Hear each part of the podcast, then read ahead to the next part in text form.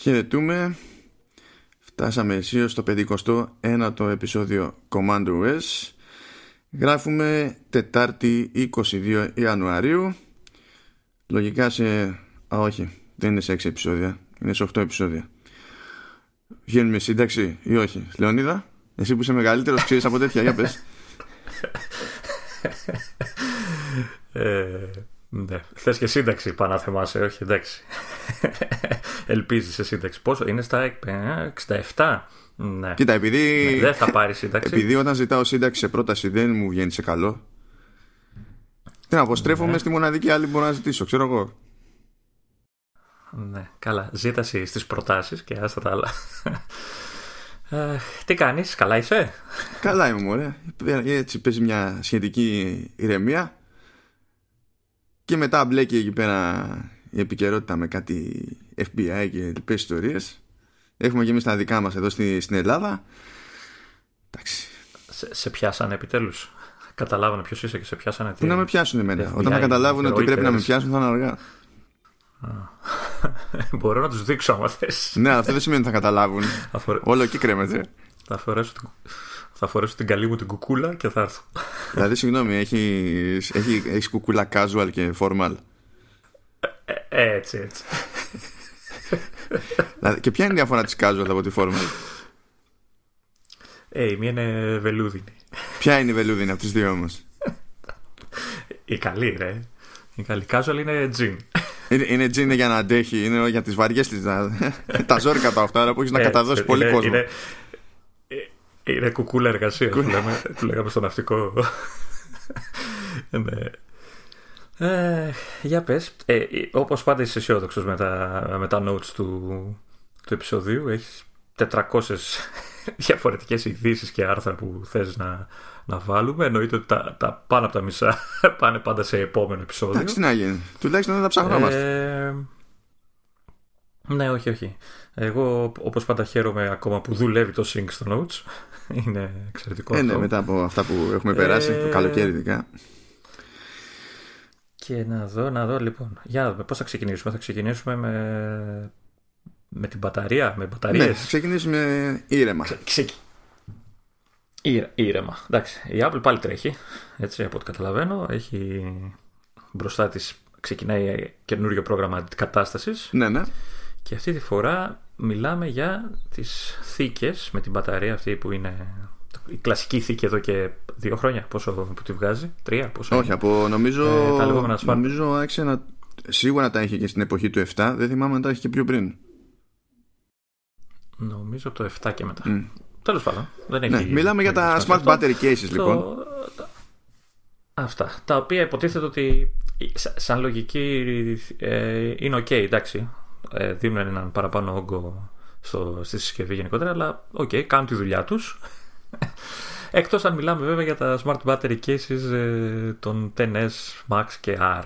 Έτσι που για, αυτό το, για αυτά Βασικά για όλα. 10S, 10S Max ε, και 10R. Γιατί είναι διαφορετικό ναι, προϊόν σε ναι, κάθε περίπτωση το, το, κάθε smart battery case. Ναι. Και από ό,τι κατάλαβα, εντάξει, παρουσιάζω ένα μικρό προβληματάκι και δεν φορτίζω.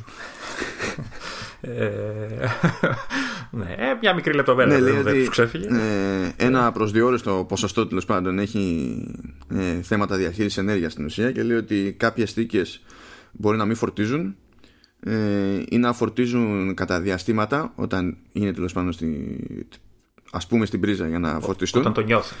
Ε, όταν έχουν τη διάθεση. Ναι. Ενώ, σε, ενώ υπάρχουν και περιπτώσεις που όταν θα μπει η θήκη πάνω, στο, πάνω στη συσκευή ότι αντίστοιχα ρε παιδί μου δεν θα, φορτίζουν, δεν θα φορτίζει η θήκη τη συσκευή θα τη φορτίζει κατά διαστήματα.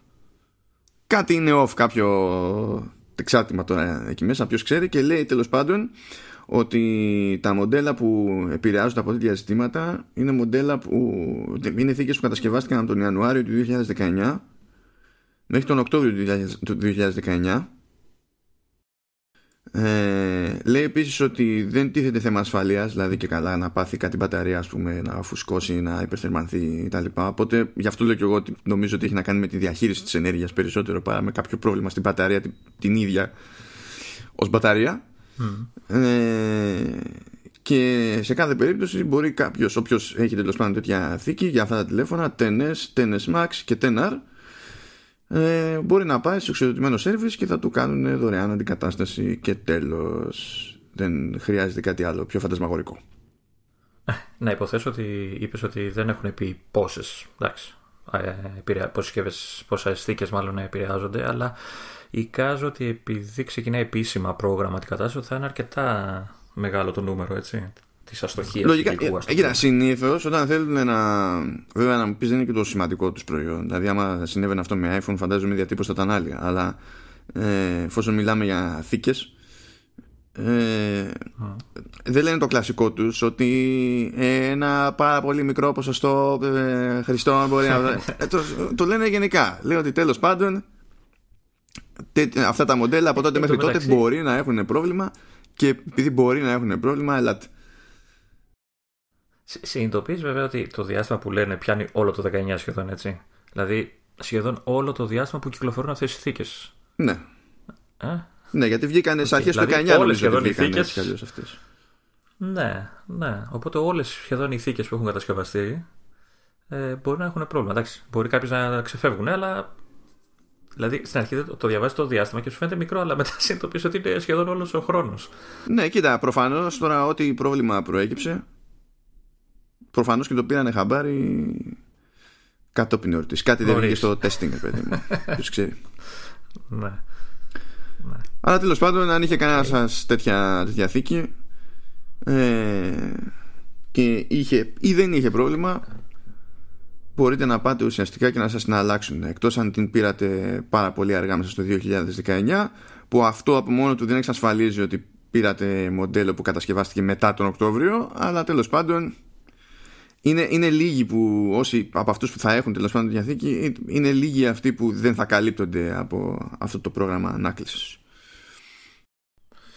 ε, υποθέτω ότι δεν έχουν βγάλει εκείνο το κλασικό εργαλείο πας βάζεις serial number και σου λέει αν επηρεάζεται ή όχι απλά πρέπει να κάνεις τον κόπο να πας να, να το τσεκάρεις ε, στο εξουσιοδημένο service okay. ε, δεν βλέπω κάποιο σχετικό link δηλαδή στην, στην επίσημη δημοσίευση δεν βλέπω να λέει κάτι, κάτι τέτοιο. Να πούμε ξανά ότι μιλάμε για τα μοντέλα για 10S, 10S Max και 10R, έτσι, ούτε 11, ούτε 10. Όχι, όχι. Είναι για τη συγκεκριμένη σειρά, ναι, ναι. οπότε μην τρέχουν όλοι. Όχι, όχι, όχι. Είναι, γι' αυτό το είπαμε ήδη αρκετές φορές για να μην μπερδευτούμε. Είναι για τη, για τη συγκεκριμένη σειρά. Στην ουσία για τα. Τώρα θα, θα έλεγα περσινά, αλλά πλέον προπέρσινα τηλέφωνα. Ναι, ναι, σωστά. Ναι. Έτσι μπερδεύουμε. Φεύγουν τα ε. χρόνια, φεύγουν. λοιπόν. Από σένα. Και πάνε σε σένα. ε, ε, λοιπόν. Ε, ε, λοιπόν, άντε, καλό, καλό βράδυ. Καλή. λοιπόν, ε, είχε μια απορία τώρα ο Λεωνίδας. Τώρα θα, ναι, ναι, θα μας πεις πάλι έχεις βάλει για άλλη μια φορά έτσι, κάτι που δεν εξηγείς τίποτα και περιμένω κάποια στιγμή θα μου κάνεις κάνα, κάνα, κάνα πατατράκ να, να μείνω σέκος live. Λοιπόν. για να ακούσουμε λοιπόν. Σε, σε Mac η Apple έχει μια εφαρμογή που τη λέει Dictionary. Ή αν το έχετε γυρισμένο το σύστημα στα ελληνικά, ε, προφανώς το λέει λεξικό. Ω λεξικό είναι αυτό ακριβώς που φαντάζεστε. Βέβαια, όχι ακριβώς αυτό που φαντάζεστε, γιατί δεν έχει ελληνικό λεξικό μέσα. Καλή φάση ε, παρότι έχει ε, λεξικά για πάρα πολλές γλώσσες. Ε, και έχει και, και για διαφόρους συνδυασμούς. Δεν είναι ότι απλά έχει τέλος πάντων λεξικό μιας γλώσσας για να βλέπεις την εξήγηση σε κάθε λίμα στην αντίστοιχη γλώσσα. Ε, έχει και, και λεξικά που διευκολύνουν στη μετάφραση.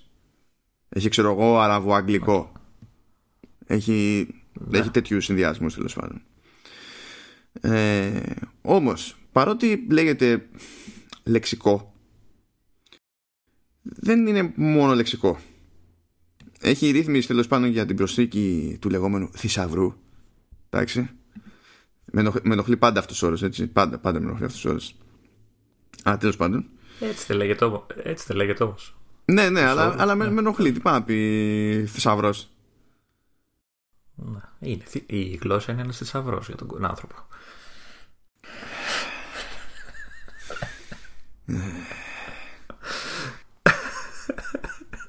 Ok. Ok, λοιπόν, προχωρώντας ε, Γενικά στι, στις ρυθμίσεις αυτής της εφαρμογής Αυτής της ταπεινής εφαρμογής Μπορούμε να ρυθμίσουμε ε, Ποια λεξικά τέλος πάντων ή θησαυρού θέλουμε να έχουμε ενεργούς Οπότε όταν κάνουμε αναζήτηση στο πεδίο αναζήτησης Ταυτόχρονα το σύστημα ε, Ψάχνει παράλληλα σε όλες αυτές τις πηγές Εκτός αν έχουμε διαλέξει κάποιο tab τέλος πάντων που λέει ότι ωραία ψάξε μόνο σε αυτή την πηγή. Γιατί η εφαρμογή όταν έχεις πολλαπλά έχει επιλογή all, οπότε όταν ψάξεις κοιτάζεις τα πάντα από αυτά που έχεις ενεργά και ύστερα έχει την κάθε πηγή ξεχωριστή που μπορείς να τη διαλέξεις και οπότε η αντίστοιχη αναζήτηση που θα κάνεις να, διαλέξεις, να ψάξεις μόνο μέσα σε συγκεκριμένη πηγή. Όμως, παίζει και μια χαριτωμένη άλλη. μπορείς να ρυθμίσεις να κάνει αναζήτηση και στη Wikipedia. Okay. Και όχι μόνο αυτό, μπορείς να βάλεις πολλαπλές γλώσσες στη Wikipedia. Okay. Στο, για iOS μιλάμε τώρα, έτσι. Όχι, για, Mac. για Mac λέμε. Δεν υπάρχει εφαρμογή αυτή σε iOS. Για Mac. Ε, okay. Μπορείς να διαλέξεις όσες γλώσσες θέλεις, ώστε όταν ψάχνεις Wikipedia ή ακόμα και όταν κάνεις γενική αναζήτηση σε όλες τις πηγές παράλληλα, να ψάχνει για λύματα σχετικά ε, και να μπορεί να παρουσιάσει ως αποτελέσματα ε, τα αντίστοιχα λύματα από πολλαπλές γλωσσικές εκδοχές Wikipedia. Γιατί το λέω αυτό τέλος πάντων σαν να είναι κάτι σημαντικό. Το λέω επειδή άμα πας στο, στο δίκτυο η, αν, η ταυτόχρονη αναζήτηση σε πολλαπλές γλώσσες Wikipedia από το δικό της το, το πεδίο αναζήτησης νομίζω ότι δεν είναι εφικτή. Δηλαδή έχει, μπορείς να πεις ποιες γλώσσες ενδιαφέρουν, ok, okay, αλλά όταν πας στο, στο πεδίο αναζήτησης έχει ένα drop down menu όπου διαλέγεις από αυτές που έχεις ενεργές εκεί στο web σε ποια έκδοση, σε ποια το, το γλώσσα θέλεις να ψάξεις όντως αυτό που μόλις έγραψες. Okay. Οπότε αυτό είναι ένα πλεονέκτημα του, της εφαρμογής εδώ πέρα που λέγεται Dictionary. Επιπλέον, ένα ακόμη πλεονέκτημα είναι ότι αυ, έχει, κάνει σε πραγματικό χρόνο την αναζήτηση καθώς πατάς με μονομένους χαρακτήρες και σου βγάζει προτάσεις αποτελέσματα. Που και αυτό συμβαίνει σε περίπτωση της Wikipedia, όχι όμως για πολλαπλές γλώσσες παράλληλα. Okay. Άρα και, θεωρητικά και στα ελληνικά, έτσι. Και στα ελληνικά, κανονικά. Στη Wikipedia, στη, στη Wikipedia. Ναι, ναι. δηλαδή μπορείς κατευθείαν έτσι όπως είσαι, ενώ έχεις, εγώ έχω ε, ε, ενεργεί την αγγλική έκδοση και την ελληνική έκδοση. Άμα γράψω κάποιον αγγλικό όρο τέλος πάνω στο, στο πεδίο αναζήτησης, θα μου βγάλει προτινόμενα αποτελέσματα από τη Wikipedia στα αγγλικά και άμα γράψω κάτι στα ελληνικά μου βγάλει κατευθείαν χωρίς να πειράξω κάτι άλλο προτινόμενα αποτελέσματα από την ελληνική έκδοση της Wikipedia. Επιπλέον. Θα παίξω, θα παίξω με αυτό. Μ' αρέσει. Ε, επιπλέον. Αυτή η εφαρμογή προσφέρει κάτι που δεν προσφέρει η Wikipedia, τουλάχιστον όχι στο web. Η εφαρμογή για iOS το, το προσφέρει. Okay. Dark mode.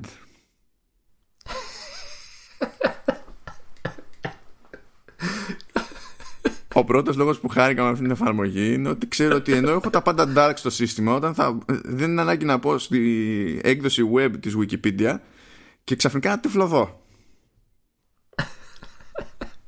Για μένα είναι σημαντικά αυτά τα πράγματα, Λεωνίδα. Ε. Νομίζω ότι έμαθα πρόσφατα ότι και το Facebook, ε, το web, έχει dark. Όταν, ε, αν το σύστημά σου είναι ξέρεις, ε, ενεργό το dark mode, γίνεται και αυτό dark. Ναι, αλλά το web. Αυτό το πέτυχα σαν, όχι ακόμα. Αυτό το, το πέτυχα σαν αναφορά, αλλά δεν είναι ενεργό παντού ακόμα. Δεν μπορώ να το γυρίσω εγώ καθόλου. Okay. Δηλαδή, κανονικά πρέπει να τσεκάρει τι, τι, ποιο είναι το system setting και να, να το γυρνάει. Δεν έχει ρύθμιση yeah. ξεχωριστή το Facebook να πεις ότι το κάνω χειροκίνητα. Και εμένα δεν μου το γυρνάει καθόλου. Ναι, αλλά.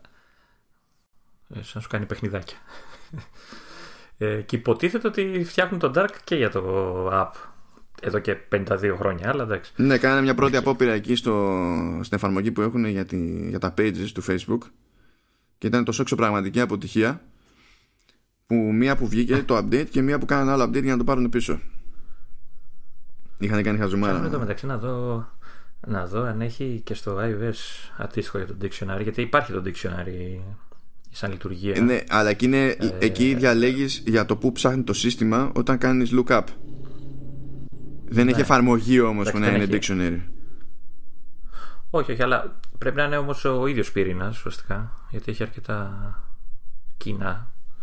Ε, απλά δεν βλέπω για Wikipedia και αυτά που λες, δεν νομίζω να έχει τέτοια πράγματα. Oh, δεν έχει, δεν έχει βέβαια αναζήτηση, έχει αναζήτηση στον ιστό γενικά, αλλά ναι, δεν έχει να ορίσεις. Ok, okay. θα το παίξουμε. Ευχαριστούμε μάλλον για την πληροφορία.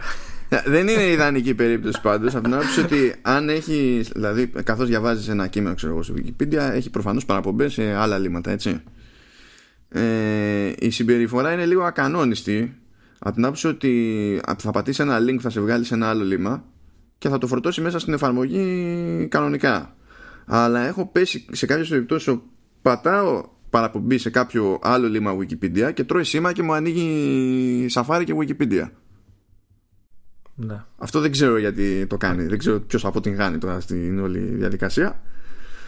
Αλλά τέλος πάντων. Εντάξει, εγώ έτσι κι αλλιώ. Αυτό το.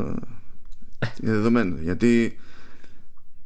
Πώ να σου πω τώρα; Και μόνο το δοκιμαστικό το λίμα που έχω εδώ πέρα είναι για το Κωνσταντίνο το 10ο το Δούκα. Άρα εννοείται ότι είμαι αποτυχημένος. Δεν ξέρω αν είμαι τόσο αποτυχημένος όσο ο συγκεκριμένος αυτοκράτορας. Η απόψη μάλλον θα διίστανται έτσι και το μελετήσει κανείς. Αλλά τέλος πάντων, ok. Okay. Anyway. Αυτό ήταν, ε, Λεωνίδα, αυτό που έβλεπες στη λίστα και δεν ήξερες σε τι, σε τι αναφέρεται. Αλλά είναι χαριτωμενιά που υπάρχει εδώ και πολύ καιρό, έτσι. Δηλαδή είναι χρόνια και χρόνια η εφαρμογή αυτή. Αλλά την είχα ξεχάσει πλήρως. Ναι. Εντάξει, μου το έκανες λίγο oversell για να με πει να το βάλουμε. Αλλά ήταν ενδιαφέρον, εντάξει. Ε, τι, τι oversell, απλά το έβαλα στη λίστα. Τι oversell. Έτσι, ε, εγώ ήθελα να μιλήσω για δορυφόρους και μου το χάλασες. Ε, ε, εντάξει. άλλη φορά, άλλη φορά, οι δορυφόροι. Ε, τώρα έχουμε, έχουμε ένα chip. Ένα chip όμως, ε, ένα. Ε, ένα; Ένα είναι. Το, το, το παλιό κλασικό περιοδικό για υπολογιστές που κυκλοφορούσε στην Ελλάδα Φα, πριν χρόνια. Φαντάζεσαι. το μεταξύ δεν ξέρω, γιατί, αλλά, δεν, το, δεν ξέρω γιατί, αλλά δεν το πήγαινα ποτέ αυτό το περιοδικό. Έλα, τροπή και δούλευα στο χώρο. Στην εταιρεία του. Ε, και αυτός είπα να πει. Ε, ναι, και εγώ. Αλλά αυτό τι να κάνω. Σου λέω δεν ξέρω καν γιατί δεν το πήγαινα. Το, απλά θυμάμαι ότι δεν το πήγαινα. Δηλαδή μπορεί απλά να μου τη βάρα και το λόγο. Ποιος ξέρει τώρα. Δηλαδή δεν. Δεν, δεν ξέρω. Ναι, εντάξει. Έλα, προχωράμε. Α τώρα μα μας κυνηγήσουν. Λοιπόν, πάμε τώρα για το, για το chip. Ε, εδώ και κάμποσο πλέον, απλά μας φάγανε οι γιορτές, μας φάγανε οι υπόλοιπες εξελίξεις κτλ. Πριν από ένα μήνα, ε, βγήκε, βγήκανε, βγήκε δελτίο τύπου από πολλαπλές εταιρείες.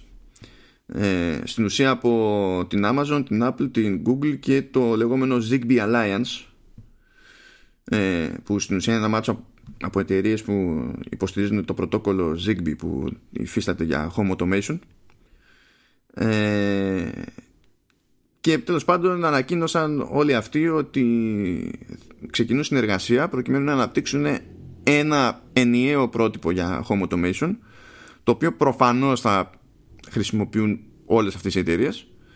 Ε, και επίσης προφανώς θα προσπαθήσουν να σπρώξουν και σε άλλες εταιρείες ώστε να υπάρχει ε, ευρύτερη υποστήριξη. Α, αυτή, αυτά είναι τα, αυτές είναι οι μεγάλες εταιρείες γιατί έτσι κι αλλιώς ε, υπάρχουν και πολλές περισσότερες μικρότερες και το Zigbee Alliance έχει επίσης σημαντικές εταιρείες. Έχει, τη, έχει ας πούμε IKEA, έχει Samsung SmartThings, ε, έχει τη, τη Signify που υποτίθεται ότι έχει πλέον τα τέτοια, τα, τα Hue της Philips. Ναι. Ε, έχει διάφορες εταιρείες τέλος πάντων.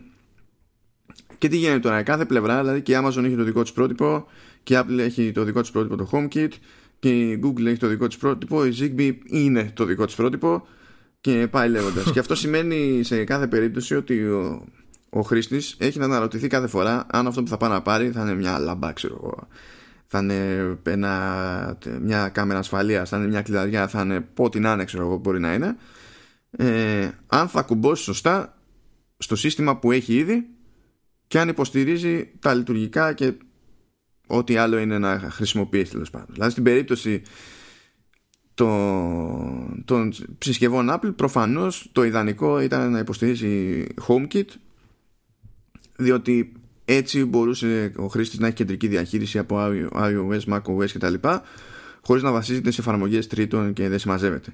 Βάλτε τώρα ότι ο καθένας ανάλογα με την περίπτωση χρειαζόταν και το δικό του hub που ήταν δική του, σε δικό του πρότυπο κτλ. Οπότε υπήρχαν σενάρια στα οποία μπορούσε ένας χρήστης προτιμώντας τα προϊόντα της Α ή της Β εταιρείας τέλος πάντων να καταλήξει με πολλαπλά hubs μέσα στο ίδιο δίκτυο. Και γενικά δεν ήταν πολύ ευχάριστο όλο αυτό. Και κυρίως πιστεύω ότι το χειρότερο για τον απλό χρήστη είναι και μόνο το ότι χρειάζεται να αναρωτηθεί αν μια λάμπα που θα πάρει είναι συμβατή με όσα έχει ήδη στο σπίτι του. Ναι, γενικά γίνεται ένας χάμος έτσι στο χώρο. Ναι. Γιατί ε, ε πολλές φορές έχω σκεφτεί ξέρεις, να κάνω ένα ε, μικρό βήμα, ξέρεις, να πάρω μια λάμπα, κάτι, τέλος πάντων, να, να, να, παίξω λίγο με την όλη φάση και όλο, ξέρεις, ε, σταματάω στο πρέπει να βρω τη λάμπα εκείνη που θα παίζει με το τάδε και μετά αργότερα μήπως δεν θα παίζει και δεν ξέρω εγώ τι. Και γενικά γίνεται ένα κακό χαμός, ένας κακός χαμός ο οποίος ε, σταματάει λίγο την εξέλιξη στο χώρο έτσι, δηλαδή είναι το νέο trend το smart home αλλά κάπως πρέπει λίγο να το, να το βάλουν σε ένα, σε ένα πλαίσιο κοινό κάτι ώστε να ξέρεις. Ε, να υπάρχει μια βάση τέλος πάντων ε, που να μπορεί ο καθένας να, να φτιάξει ό,τι θέλει χωρίς να, έχει, να αγχώνεται για τα τελείως βασικά πράγματα. Ναι. Ε... Και... Ναι, συνέχισε, αν έχεις κάτι να πεις. Όχι, και από ό,τι καταλαβαίνω, κάτι τέτοιο πάνε να κάνουν τώρα. Αυτό ουσιαστικά προσπαθούν να φτιάξουν. Ναι, αυτό ακριβώς πάνε να κάνουν. Το πρότυπο το έχουν ονομάσει chip, που και καλά είναι αρχικά που σημαίνει ε, Connected Home over IP. Ε, και παράλληλα με αυτή την ανακοίνωση ε, βγήκε η Apple και στην ουσία το, το, δικό της σύστημα το HomeKit το έκανε open source. Ok. Okay. περίεργο αυτό. Σπάνιο μάλλον για την Apple. Εντάξει, κοίτα, το έχει κάνει και σε άλλες περιπτώσεις. Απλά δεν είναι το στάνταρ της, ας πούμε. Ναι. Ε, οπότε ό,τι κάνει το HomeKit μπορεί να το χρησιμοποιήσει και όποιο άλλος κατασκευαστής θέλει τέλος πάντων σε αυτή την περίπτωση. Και το ζήτημα είναι να δημιουργηθεί σε βάθος χρόνου το κατάλληλο πρότυπο, ώστε όλα τα υπόλοιπα να πάνε και να κουμπώνουν πάνω κανονικά. Δηλαδή να πει κάποιος ότι κοίταξε να δεις, βγάζω εγώ μια συσκευή τέλος πάντων για home automation, ό,τι κι αν είναι αυτό. Θα το πάρεις, θα το κουμπώσεις στο δίκτυό σου, θα, θα είσαι OK. Αν χρειαστείς hub για άλλους λόγους, θα είναι ένα, δεν θα είναι 200, ανάλογα με την περίπτωση και θες να λειτουργεί με Siri θα λειτουργεί. Θες να λειτουργεί με Google Assistant θα λειτουργεί. Θες να λειτουργεί με Alexa θα λειτουργεί ξέρω εγώ. Ε, νομίζω ότι είναι σημαντική κίνηση γενικότερα αυτή για τους λόγους που είπες και εσύ διότι δεν πρόκειται να πάει πουθενά το concept δηλαδή του, του home automation όσο από το πρώτο βήμα που πας να κάνεις καταλήγεις να έχεις άγχος. ναι. Ε, και φαίνεται κιόλας ότι με την κίνηση αυτή, αυτή η κίνηση γενικά είναι μια έμεση παραδοχή από τους μεγάλους τουλάχιστον που έμπλεκαν σε αυτές τις ιστορίες. Παρότι η Apple είχε το HomeKit, αλλά δεν πουλούσε συσκευές. Το είχε σαν πρότυπο τέλος πάντων για να πατήσουν οι άλλοι εκεί πέρα. Ενώ οι υπόλοιποι πουλάνε και συσκευές. Ε, ότι τόσα χρόνια το πάλεψε ο καθένας όσο το πάλεψε. Κανείς δεν έχει πάρει τέτοιο μερίδιο ώστε να μπορεί ο ίδιος να φέρεται σαν να είναι de facto ας πούμε λύση και πρότυπο για την αγορά. Όταν σου λέει καλά ήταν όσο τραβηχτήκαμε τόσα χρόνια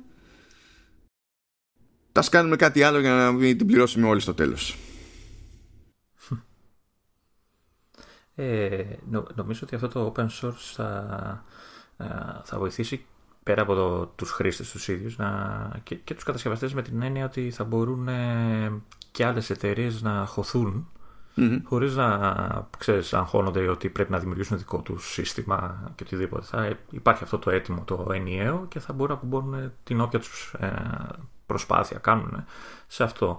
Οπότε δεν χρειάζεται ξέρεις, να εξοδεύουν και χρήματα και χρόνο και όλα αυτά για να φτιάξουν κάτι που θα δουλεύει με, το δικό του, με τη δικιά τους πρόταση. Οπότε είναι λίγο win-win η, η φάση. Ε, εξακολουθεί να με ε, παραξενεύει το ότι η Apple πολύ χαλαρά άφησε ανοιχτό το HomeKit και όλα αυτά, αλλά εντάξει, δε, για καλό το κάνει, οπότε δεν Καλά, είναι, είναι, για τον καταναλωτή είναι θετική κίνηση αυτή γενικά. Δηλαδή το ότι, και ειδικά οι μεγάλοι ότι το πήραν απόφαση και ότι θα κάνουν κάτι από κοινού. Τώρα το μεγάλο ζήτημα γενικά στο συγκεκριμένο άθλημα είναι η ασφάλεια.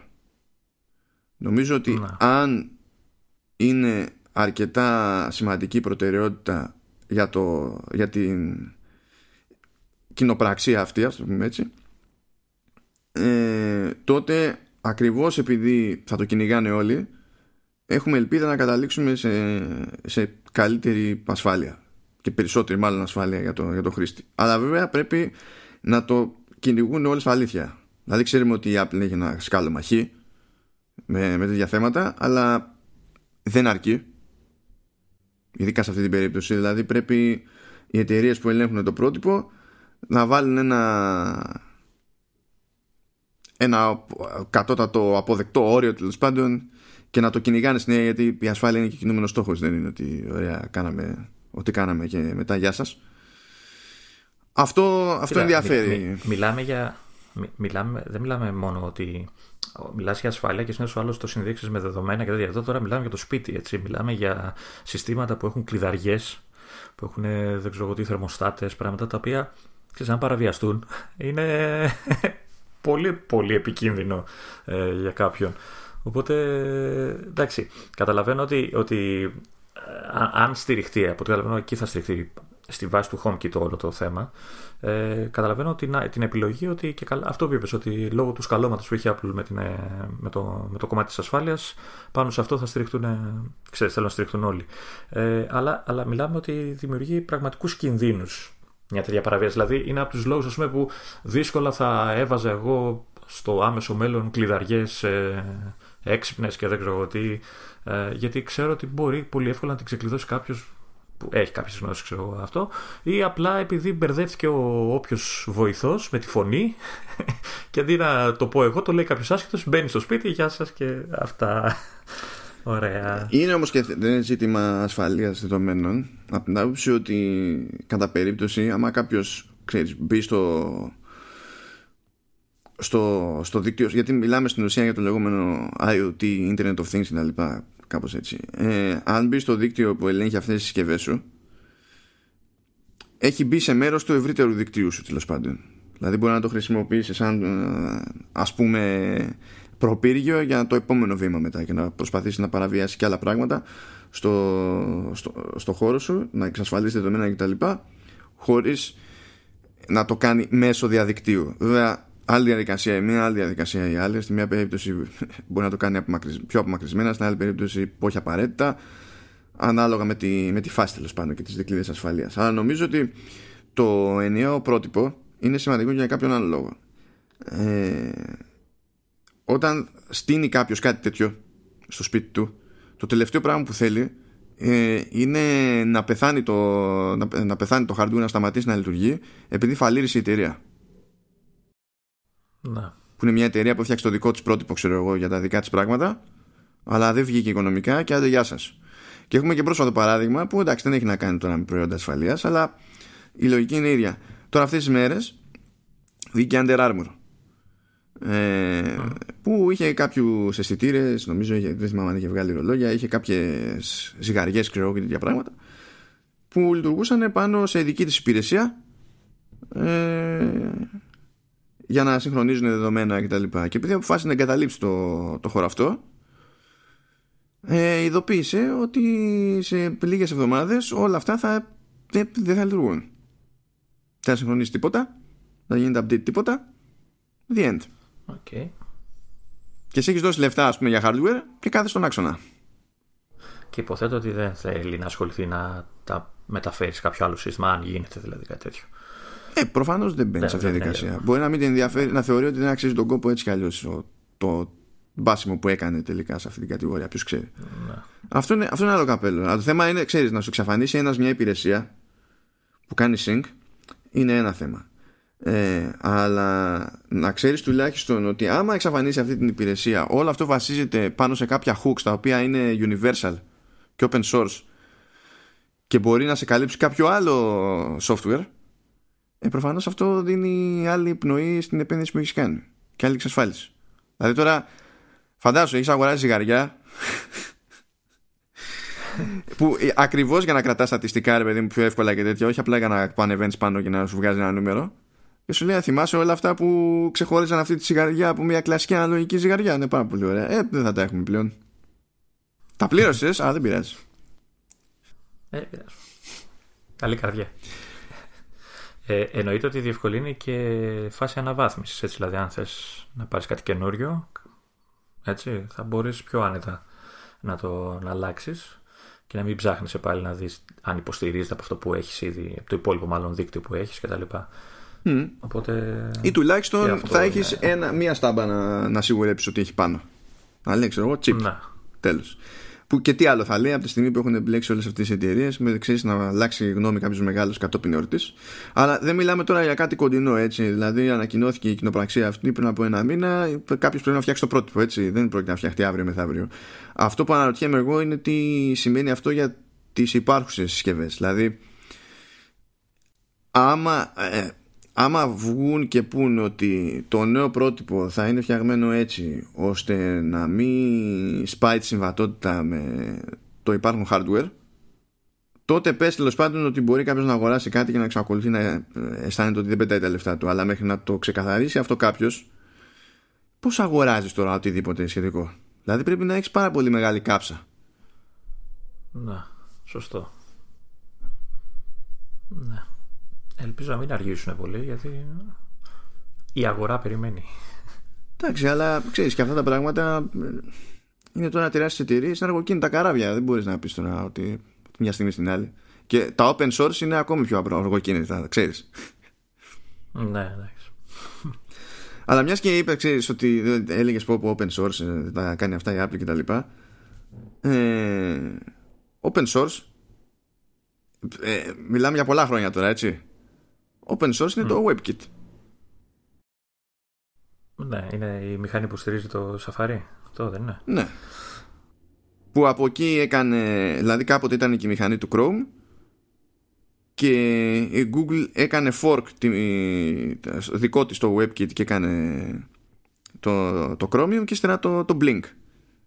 Δηλαδή ακόμα και αυτά που κάνει η Google που είναι τεχνικός είναι άλλη μηχανή πια έτσι αλλά για να ξεκινήσει ξεκίνησε και ακόμα και αυτή από το WebKit ναι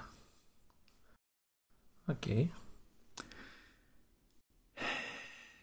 Παρακάτω Τι, τι. Ε, μιας και το έχεις, ε, το έφερες στο, ε, πώς το λένε, στη γειτονιά ναι. του επόμενου θέματος, το, το έφερες έτσι, δηλαδή το λέμε, δηλαδή ασφάλεια, ασφάλεια, Apple, κόλλημα, σκάλωμα Είδες, είναι... Κα... Κάνω για DJ, είναι νομίζω σαφές. Σου βρήκα λοιπόν και εγώ μία ακόμα χαριτωμενιά. Όπως βρήκες εσύ για το λεξικό για το Mac, εγώ βρήκα μία χαριτωμενιά για, για iPhone. Ε, βέβαια η πιο, χαριτω... η πιο μεγάλη χαριτωμενιά είναι το ίδιο το άρθρο που αναφέρει όλο τη, τη λειτουργία το οποίο όταν το διαβάζει κανείς ειδικά το τίτλο είναι εντάξει ok okay. κάποιος θέλει να κάνει κλικ να, να τραβήξει μάλλον κλικ Τέλος πάντων, μετά από 800.000 άχρηστες λέξεις, ε, το άρθρο αναφέρει ότι ε, υπάρχει μια. Μάλλον ανακάλυψε ένας χρήστης ε, στο Reddit. Okay, μια λειτουργία των, των iPhone. τώρα δεν ξέρω πόσο καιρό είναι αυτή η λειτουργία, αλλά πλέον στα τελευταία σίγουρα ε, η οποία κάνει το εξής. Ε, το θυμάσαι, το, το ξέρεις μάλλον, το, το keychain, έτσι, έτσι, αυτό το σύστημα που αποθηκεύεις ε, κωδικούς και usernames και όλα αυτά ε, στο, σε iPhone, iPad και Mac και όλα τέλος πάντων.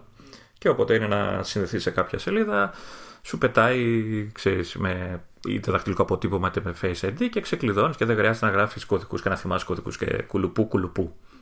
Ε, α, ε, Όσοι δεν το ξέρουν, όλα αυτά τα δεδομένα του keychain μπορεί να τα βρει κάποιος στα settings του μηχανήματος ε, σε iOS. Έτσι, ε, το, ε, εκεί που λέει συνθηματικά και λογαριασμοί κτλ. Και, και μπορείς μάλιστα να, να μπεις μέσα ε, στα συνθηματικά σου να, και να δεις τη λίστα με όλα τα, τα sites που έχεις αποθηκεύσει usernames και κωδικούς. Ε, όλα καλά μέχρι εδώ, τέλεια. Το, ε, τώρα, μέσα στη, μπορείς να πατήσεις και στη λίστα το, το κάθε ένα βέβαια site και να, να δεις κατευθείαν ξέρεις, αναλυτικά τα, τα στοιχεία που έχεις αποθηκεύσει. Εκεί έχεις CDB, έχεις βάλει ξέρεις, κωδικό, ξέρω, Touch ID και ό,τι άλλο, οπότε όταν μπαίνεις πια είναι, σου δείχνει κατευθείαν τον κωδικό, χήμα κτλ. Τι γίνεται τώρα, αυτό που ανακάλυψε ο χρήστης είναι το εξής, ότι ε, αν θυμάστε την άλλη εξ, ε, καλή λειτουργία που έχουν πλέον οι, τα smartphones και τα tablets, είναι το, η λειτουργία screenshot. Πολύ, ωραία. Ναι, ναι. Με, ξέρεις, πατάς home ε, button και, πώς το λένε, και power button στις όσες συσκευές έχουν home τέλος πάντων button. Δεν θυμάμαι πώς γίνεται στα, στις υπόλοιπες. Ε, και τραβάς screenshot την εικόνα, τη φωτο, φωτογραφία δηλαδή, το, το τι δείχνει η οθόνη. Ε, η Apple λοιπόν σκέφτηκε ότι αυτό θα μπορούσε να δημιουργήσει πρόβλημα ασφαλείας αν ο χρήστης τραβήξει screenshot την ε, οθόνη που σου έλεγα πριν, τη λίστα με τα usernames και τα passwords, που λογικό ε, να είναι όντως ε, ένας κίνδυνος ασφαλείας. Ε, και τι γίνεται λοιπόν σε, αυτό το, σε αυτή την περίπτωση, αν είσαι στην, ε, στη λίστα αυτή και έχεις πατήσει και έχεις μπει σε ένα site που έχεις αποθηκεύσει και βλέπεις τον κωδικό σου και όλα αυτά, αν εκείνη τη στιγμή τραβήξεις screenshot, ε, τραβάει κανονικά το screenshot ε, αλλά στην ε, φωτογραφία που βγαίνει ε, ο κωδικός είναι κενός. Αυτόματα, χωρίς να κάνεις κάτι άλλο. Απλά τραβάς και δεν φαίνεται τίποτα από το, το συνθηματικό σου. Ε, έξυπνη λειτουργία. Έχω βρει τρύπα. Α, έχεις βρει τρύπα. Έχω βρει τρύπα ναι, τέλος πάντων. Ε, όχι, όχι ακριβώς, αλλά τι γίνεται τώρα. Ε, έχεις δει τώρα είναι η καινούργια λειτουργία νομίζω την είχε βάλει Καταρχάς, να πούμε ότι είναι πολύ ωραία σαν ιδέα, το σκέφτηκε έξυπνα κτλ. Όντως το δοκίμασα και δουλεύει. Ε, νομίζω από το iOS 11 ή 12 είναι που ε, σου, ε, όταν βάζεις αποθηκεύεις ένα κωδικό σου λέει πόσο δυνατός είναι αυτός ο κωδικός πόσο ισχυρός είναι κτλ. Λοιπόν, έχω λοιπόν έχω μπει εγώ στη λίστα και παίζω με αυτή τη λειτουργία για να δω αν δουλεύει το screenshot και τα λοιπά, αυτό που είπαμε με το screenshot κτλ. Okay. Ε, αν έχεις μπει λοιπόν σε αυτή τη λίστα και έχεις μπει σε site και βλέπεις τον κωδικό σου και ο κωδικός σου είναι, ξέρεις, 1, 2, 3, 4, 5, ξέρω εγώ, ή κάποια λέξη κοινή που θεωρεί το σύστημα ότι είναι κοινή και μπορεί να τη βρει κάποιος άλλος εύκολα. Τα καταλαβαίνεις. Τώρα που είπες 1, 2, 3, 4, 5, ε, mm. είναι σαν να είπες δημοσίως το, τον κωδικό μελα... μεγάλης μερίδα του κόσμου. Δυστυχώς για όλε μας, ας πούμε. ναι, όχι, είναι και οι άλλοι που είναι πιο εξελιγμένοι που είναι 5, 4, 3, 2. ναι. Λοιπόν, όταν έχεις λοιπόν τέτοια πράγματα που θεωρούνται ε, ότι είναι, ξέρεις, ε, δεν είναι πολύ ασφαλή κτλ., σου πετάει από κάτω Όπως όπως βλέπεις αυτά, ε, έχει μια επιλογή που σου λέει αλλαγή του συνθηματικού, ξέρω και από κάτω σου λέει ότι το συνθηματικό που έχετε μπορεί εύκολα να το μαντέψει κανείς. Το γράφει με κείμενο. Αυτό λέμε μέσα στο keychain, έτσι. Ναι, ναι, μέσα έχεις μπει, σου λέω τελείω στο site μέσα το τάδε και βλέπεις όνομα, user, τα πάντα, τα πάντα. Όχι τη λίστα τη γενική, ο, μέσα μέσα. Λοιπόν, και σου λέει ότι αυτό το συμβατικό έχει πρόβλημα, μπορεί να το μαντέψει κανείς. Και από κάτω σου λέει για ποιο λόγο είναι. Ε, ξέρεις, δεν είναι τόσο ασφαλές γιατί ξέρω εγώ σου λέει ε, υπάρχει ακολουθία αριθμών okay. ή ε, και εκεί βρίσκω εγώ το, ε, την τρύπα ας το πούμε ε, περιέχει ένα, μια κοινή λέξη μια εύκολη λέξη την οποία τη χρησιμοποιούν ε, και ότι πρέπει να το αλλάξει κτλ. Το θέμα είναι ότι όταν σου λέει ότι περιέχει, αυτή, ότι περιέχει μια λέξη κοινή και εύκολα να τη μαντέψει κανείς, σου λέει και τη λέξη. Οπότε, ναι, μεν στο screenshot είναι κενό ο ίδιος ο κωδικός. Από κάτω όμως σου λέει ότι περιέχει αυτή τη λέξη μέσα σε όλο τον κωδικό. Μπορεί να μην είναι όλος ο κωδικός. Ναι, όντως δεν είναι. Μπορεί να είναι μέρος του κωδικού. Ναι. ναι. Και το βρήκα και θα το, θα το κάνω report και θα ναι, πάρω αυτό... ένα εκατομμύριο ναι. πόσο, έχουν... πόσο έχουν πει. Όλα, όλα τα εκατομμύρια πάρε, το εύχομαι, αλλά ναι, εντάξει, αυτό είναι όντως, αυτό είναι όντως στραβό και όντως καλύτερα είναι να το, να το στείλεις ως feedback. Λες να το στείλω, δεν το σκέφτηκα, θα το κάνω. το ξανακάνω, εδώ αν όντως το κάνει, γιατί νομίζω το, το έκανα σίγουρα. Γιατί βλέπω και το συνθηματικό που, που χτύπησε. Ε, και ουσιαστικά έχεις ένα μέρος. Για πολλούς μπορεί να είναι και όλο το συστηματικό έτσι. Δηλαδή, άμα είναι, ξέρω εγώ, ξέρω εγώ, ε, ξέρω εγώ τι, να, τι να πω, κάποια λέξη που χρησιμοποιούν password. ναι, η αλήθεια είναι ότι. Θα το λέει. η αλήθεια είναι ότι αν κάποιος δεν είναι τε, τελείως χάπατος με, το, με, με τους κωδικούς του, δεν κινδυνεύει. Δηλαδή, δεν του δημιουργείται κενό ασφαλείας με αυτό που μου περιγράφεις. Αλλά επειδή η πλειοψηφία του κόσμου είναι χάπατα τους κωδικούς τους. Είναι πρόβλημα αυτό ακόμα και αν υποθέσουμε ότι δεν, είναι, δεν σου λέει τη λέξη και συμβαίνει αυτή η λέξη να είναι και όλος ο κωδικός. Ε, ακόμα και σε ενδιάμεσα σενάρια ας πούμε διευκολύνει υποτίθεται αυτό που ενδεχομένως προσπαθεί να, να υποκλέψει το α ή το β να το διευκολύνει χωρίς να υπάρχει ένας λόγος να τον διευκολύνει. Που όλο αυτό βέβαια έχει νόημα μόνο άμα κάποιος βρεθεί με, το, με τη συσκευή στα χέρια αλλά αυτό δεν αλλάζει ότι είναι στραβό και ήδη έχουν κάνει σημαντική προσπάθεια δηλαδή κρύβουν στο screenshot ας πούμε το, το κωδικό. Οπότε ε, είναι, είναι, ακόμα και αυτά που σου λέει οι προτάσεις, παρόλο που δημιουργούν σε συνδυασμό πρόβλημα, ε, έχει, έχει ωραίες. Δηλαδή, αν μπεις στους διάφορους κωδικούς, ε, καταρχάς σου σημείο σε κάθε site, σου βγάζει θαυμαστικό όταν έχεις. Υπάρχει, δηλαδή, ο κωδικός δεν είναι τόσο ασφαλής. Και έχει ωραία πράγματα. Δηλαδή, σου λέει ε, ότι η λέξη που έχεις βάλει μέσα είναι κοινή, ότι έχει συνεχόμενα γραμ, ε, αριθμούς, ότι δεν ξέρω εγώ. Ε, κάτσε και το ξέχασα κιόλας τι, τι ήθελα να πω. Ε, ότι χρησιμοποιείται αυτό το κωδικό τον έχεις χρησιμοποιήσει και σε άλλο site. Ε, τέτοια πράγματα. Σου έχει διάφορες. ή ότι ξέρω εγώ αντικαθιστάς ε, γράμματα με αριθμούς. Δηλαδή το όμικρο το κάνεις 0 και είναι συνηθισμένο και οπότε μπορεί κάποιος να το βρει. Δηλαδή έχουν, ε, ελέγχει πολλά πράγματα σαν λειτουργία. Απλά ο συνδυασμός των δύο ίσως να δημιουργεί ένα πρόβλημα ασφαλείας. Λες να το, δεν ξέρω αν θα μπορούσα να το εκφράσω σωστά στο feedback. Θα το, θα το κάνω. Ε. θα πάρω λεφτά, το λέω. Μακάρι, μακάρι. Μακάρι. Ή, ή μπορείς να πεις ότι συμβιβάζεσαι και με ένα, και με ένα iPad Pro και θα στο στείλουν αμέσως μόλις βγει το προηγούμενο. μόλις βγει το επόμενο. θα σου στείλουν το προηγούμενο αμέσως, δηλαδή πάνω εκεί, λίγες oh, μέρες πριν βγει το επόμενο. Όχι, θα τους καταστρέψω. το καινούριο θα μου φέρουν. θα τους καταστρέψεις, ε. θα τους το πεις και αυτό να το έχουν στα υπόψη. Ναι. Ε... Λοιπόν. Ωραία. Τέλεια λοιπόν η Apple τα έχει κάνει όλα με, με τις ασφάλειές της έτσι, και τα σπίτια μας θα διασφαλίσει και τους κωδικούς μας προσέχει όλα τέλεια με την Apple ε, βγαίνει σωστό το, όλη αυτή η εικόνα που δημιουργεί εδώ τα τελευταία χρόνια ότι είναι πολύ ασφαλής και σέβεται τα δεδομένα των χρηστών και παλεύει για την ε, ιδιωτικότητα και το απόρριτο ε, ή όχι. Και μετά αρχίζουμε πάλι, με το, ε. αρχίζουμε πάλι με το FBI. Και μετά έρχεται το FBI και το Reuters, γιατί νομίζω από εκεί ξεκίνησε. πρώτα, ξε, πρώτα ξεκίνησε η μανούρα με το FBI. Ε, διότι ναι, έγινε μια επίθεση σε μια αεροπορική βάση ε, πρόσφατα. Ε, οι αρχές τέλος πάντων εκεί πέρα καταφέραν και ξεκλειδώσαν ε, κάποιες συσκευές κάποιες συσκευές δεν μπόρεσαν να τις ξεκλειδώσουν και λέμε τώρα για τις ίδιες συσκευές, έτσι, γιατί το, το FBI ζήτησε δεδομένα από τα iCloud backups στο... γενικά από το iCloud τέλος πάντων του, των αντίστοιχων συσκευών. Ε, μάλλον το αντίστοιχο Apple ID που, που έχει Apple. Και αυτά τα δίνει η Apple διότι αυτά τα συγκεκριμένα δεν είναι κρυπτογραφημένα. Δεν είναι όλα τα δεδομένα στο iCloud μη κρυπτογραφημένα. Υπάρχουν και κάποια που είναι στάνταρ κρυπτογραφημένα. Αλλά είναι ένα πολύ, είναι, είναι πολύ συγκεκριμένα ρε παιδί μου, αποτελούν εξέλιξη. Γενικά τα cloud backups δεν είναι κρυπτογραφημένα, δεν ήταν ποτέ και δεν είναι ούτε τώρα. Ο μόνος τρόπος να έχουμε κρυπτογραφημένα backups ε, είναι να τα κάνουμε τοπικά σε Mac και να διαλέξουμε ένα κρυπτογραφημένα γιατί ακόμα και εκεί έχουμε επιλογή για το αν θα είναι ή αν δεν θα είναι ένα κλικ διαφορά είναι ε, και ώστε να, έχουμε, να είμαστε οι μόνοι με αντίγραφα ασφαλείας σε τέτοιες περιπτώσεις, θα πρέπει να απενεργοποιήσουμε και τα, και τα backup στο iCloud. Τα οποία ακριβώς μας δίνουν την επιλογή να τα κάνουμε κρυπτογραφημένα.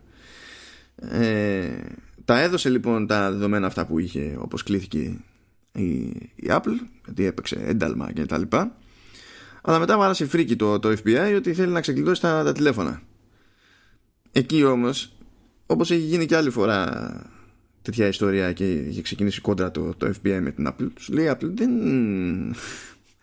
δεν μπορώ να κάνω κάτι γι' αυτό διότι οι τύποι τι έχουν κάνει; Είχαν αράξει τα τηλέφωνα για ένα διάστημα ε, οπότε ε, έτσι κι αλλιώς απαιτούσαν και κωδικό δεν έπαιζε ούτε ε, το Face ID, το Touch ID κτλ. Είχαν κάνει κάτι απόπειρες να το, να το ξεκλειδώσουν, ήταν αποτυχημένες Οπότε καρακλείδωσε το τηλέφωνο, ρε παιδί μου, και δεν μπορούσε να κάνει κάτι.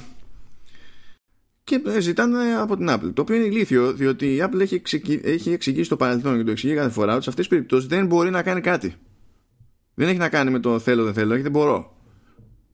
Ναι, δεν θε, όχι δεν θέλει, δεν μπορεί να κάνει κάτι. Ναι, ναι, ναι. Δηλαδή okay. είναι ξεκάθαρο ότι ήθελα το σύστημά μου να είναι έτσι ώστε σε αυτές τις περιπτώσεις να μην μπορώ.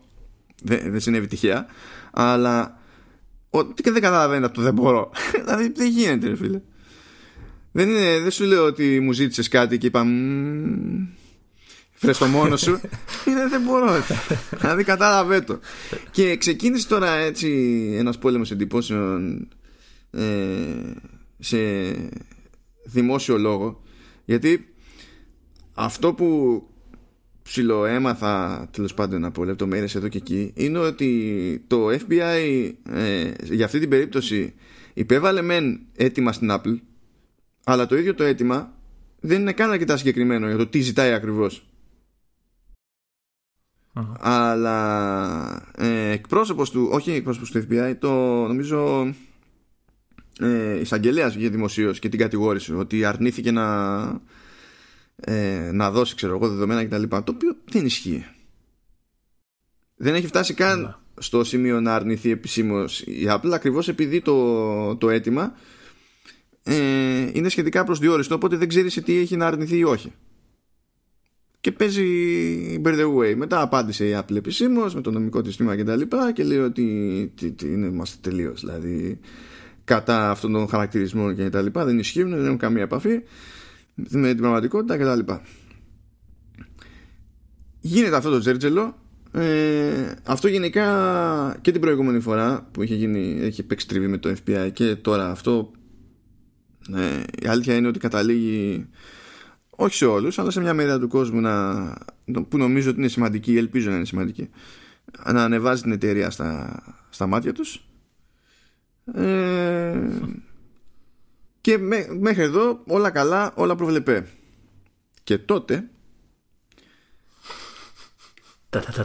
ναι, σκάει ένα άρθρο στο Reuters το οποίο άρθρο αυτό είναι απίστευτα καλοδηλεμένο και καλογραμμένο.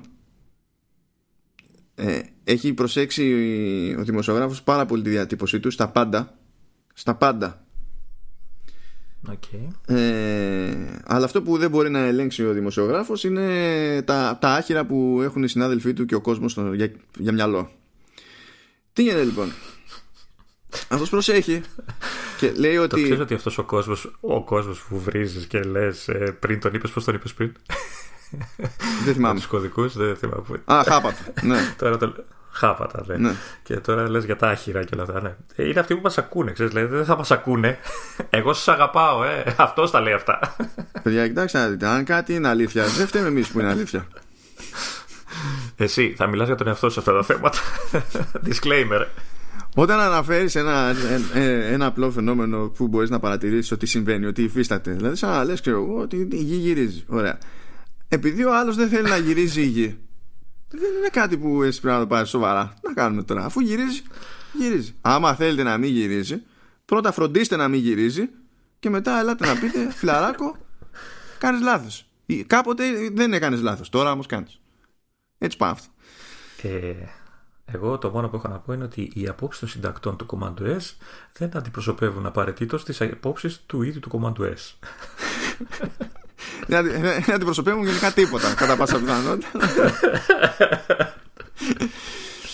Ε, Γιατί ε, έχεις ήδη πει FBI, μιλάς για Reuters, οι δορυφόροι είναι σίγουρα από πάνω μας αυτή τη στιγμή έτσι και μαζεύονται και μας κοιτάνε και μας φωτογραφίζουν. Φρόντισε, φρόντισε με αυτά που λες, μην, μην αύριο καταλήξουμε σε καμιά ψηρού. Όχι, όλοι αυτοί είναι δευτεράτζες. τα καλύτερα είναι που έχουμε κάνει συζητήσεις γενικά σε εκπομπές και, και εδώ και στο Commando και στο Vertical Slice για, για Κίνα και αφού ξεκίνησαν αυτά και έβαλα τα κατάλληλα tags στις δημοσίευσεις, άρχισαν οι επισκέψεις από Κίνα. Και λες, εντάξει, είναι θέμα χρόνου να πεθάνουμε. Δεν όλα καλά. Όλα καλά. Και θα με πάρεις και μαζί σου, νέο παιδί. Εντάξει, λέει γιατί. να, να τη βγάλω στη μονάξια που έλεγε ένας καθηγητής μου Ναι, ρε φίλε, δεν φταίω σε τίποτα. Εγώ ένα podcast που είπες να κάνω. Debatable το δεν φταίω σε τίποτα. Το χοντρένει, το χοντρένει, το χοντρένει. Ε, Λοιπόν, για πες τώρα τι, τι λέει αυτό το Reuters. Ναι, βγαίνει λοιπόν. Ο, ο, ο τίτλος του, του άρθρου λέει ότι η Apple εγκατέλειψε ε, τα, τα, τα, τα σχέδιά της για κρυπτογράφηση των iCloud backups ε, αφού ασκήθηκε πίεση από το FBI. Πρόσεχε τώρα να δεις γιατί ο δημοσιογράφος αυτός είναι μεγάλη μαφία. Γιατί λέει after. Mm. Okay. Ε, και ε, αυτό είναι, είναι χρονικός προσδιορισμός, δηλαδή έτσι όπως το, το θέτει το ζήτημα. Δεν λέει διότι, λόγο, λέει μετά. Ναι, κατάλαβα, κατάλαβα. Ναι. Ότι και καλά μπορεί να ήταν και δύο ξεχωριστά πράγματα και απλά έτυχε να, να το κάνει μετά. Ναι. Ουσιαστικά δεν έγινε εξαιτίας.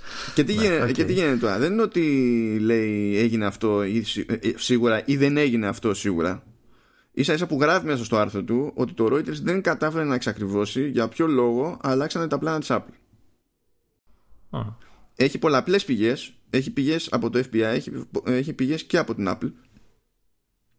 Ε, ε, πάλι προς τιμή του δημοσιογράφου ε, περιλαμβάνει πηγές που είναι και αντικρουόμενες μεταξύ τους ακόμα για την ίδια πλευρά δηλαδή κάποιος στην Apple του είπε ότι ε, λόγω της πίεσης του FBI τέλος πάντων έγινε το γύρισμα άλλος είπε ότι ε, το, το έκοψε το νομικό τμήμα Άλλος είπε ότι ζορίζεται η Apple να το εφαρμόσει αυτό το πράγμα γιατί δεν ξέρει τι θα γίνει σε περιπτώσεις που θα τα κάνει μαντάρα ο χρήστης, θα χάσει όλα τα δεδομένα, δεν θα μπορεί να κάνει η Apple τίποτα και θα πρέπει να ξέρεις, να αντιμετωπίσει τη μανούρα.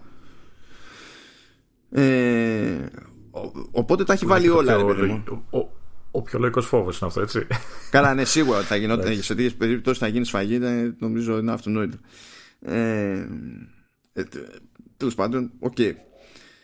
Ε, οπότε δεν παρουσιάζει κάτι ως δεδομένο ως, ως απόλυτα σίγουρο οι ενδείξεις άμα τις βάλεις όλες μαζί δείχνουν ότι τέλος πάντων υπήρχε ένα πλάνο και μετά μήνυμου αυτό το πλάνο άλλαξε αναβλήθηκε, ακυρώθηκε όντως.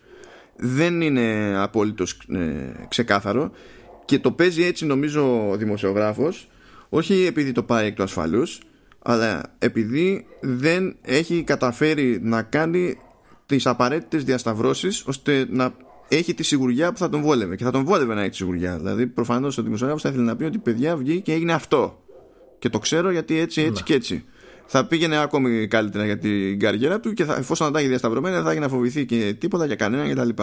Ούτε για τη δική του τη δουλειά, ούτε για τη φήμη του Reuters, ούτε, ούτε οτιδήποτε. Γι' αυτό μου άρεσε πάρα πολύ αυτό το άρθρο, διότι πιάνει ένα θέμα που καλώς κάνει και το πιάνει διότι ε, ακόμα και οι ενδείξεις είναι πολλές φορές σημαντικές και ακόμα και αν δεν είναι τα πράγματα ξεκάθαρα ε, με αυτές τις ενδείξεις μπορεί να ξεκινήσει ένα πιο, ε, μια πιο δημόσια συζήτηση ας πούμε, για το θέμα και να ασκηθεί μια πίεση ευελπιστώ προς τη καλύτερη δυνατή κατεύθυνση σε τέτοιες περιπτώσεις ε, φυσικά ε, άλλα μέσα πήρανε το after και το κάνανε κάτι άλλο. Δεν θέλανε να προσέξουν έτσι. ναι, ναι. Το, το οποίο δεν προκύπτει. Δηλαδή, το άρθρο στο οποίο, στο οποίο παραπέμπουν όλοι στο Reuters γράφει μέσα επιλέξει ότι το Reuters δεν κατάφερε να, να διαπιστώσει ναι. για ποιο λόγο ε, άλλαξαν τα πλάνα της Apple. Ναι. Δηλαδή, και βλέπω και κόσμο. Ενώ, καλά, δεν το συζητάμε τώρα για το κοινό, είναι ακόμη πιο αστείο ε, έχω διαβάσει μεγάλες αειδίε. Δηλαδή, πρώτα απ' όλα δεν προσέχουν τι διαβάζουν και σου λένε ε, ναι, έτσι ξέρω εγώ και τέτοια. Και λες, φίλε, αυτό που έχεις βάλει εσύ, εσύ το έβαλες αυτό το link τώρα για να, για να κάνεις τον καμπό σου. Αυτό που παρέθεσε εσύ μέσα λέει αυτό το πράγμα. Αυτή την ατάκα. Ότι δεν καταφέρει να διαπιστώσουν. Δηλαδή, πάρ το λίγο στα, στα σοβαρά. Άλλος λέει ότι δεν υπήρχε περίπτωση να, να, το κάνει αυτό η Apple από τη στιγμή που υπάρχει νόμος που τη, την υποχρεώνει να παρέχει τέλος πάντων με ένταλμα δεδομένα των χρηστών κτλ.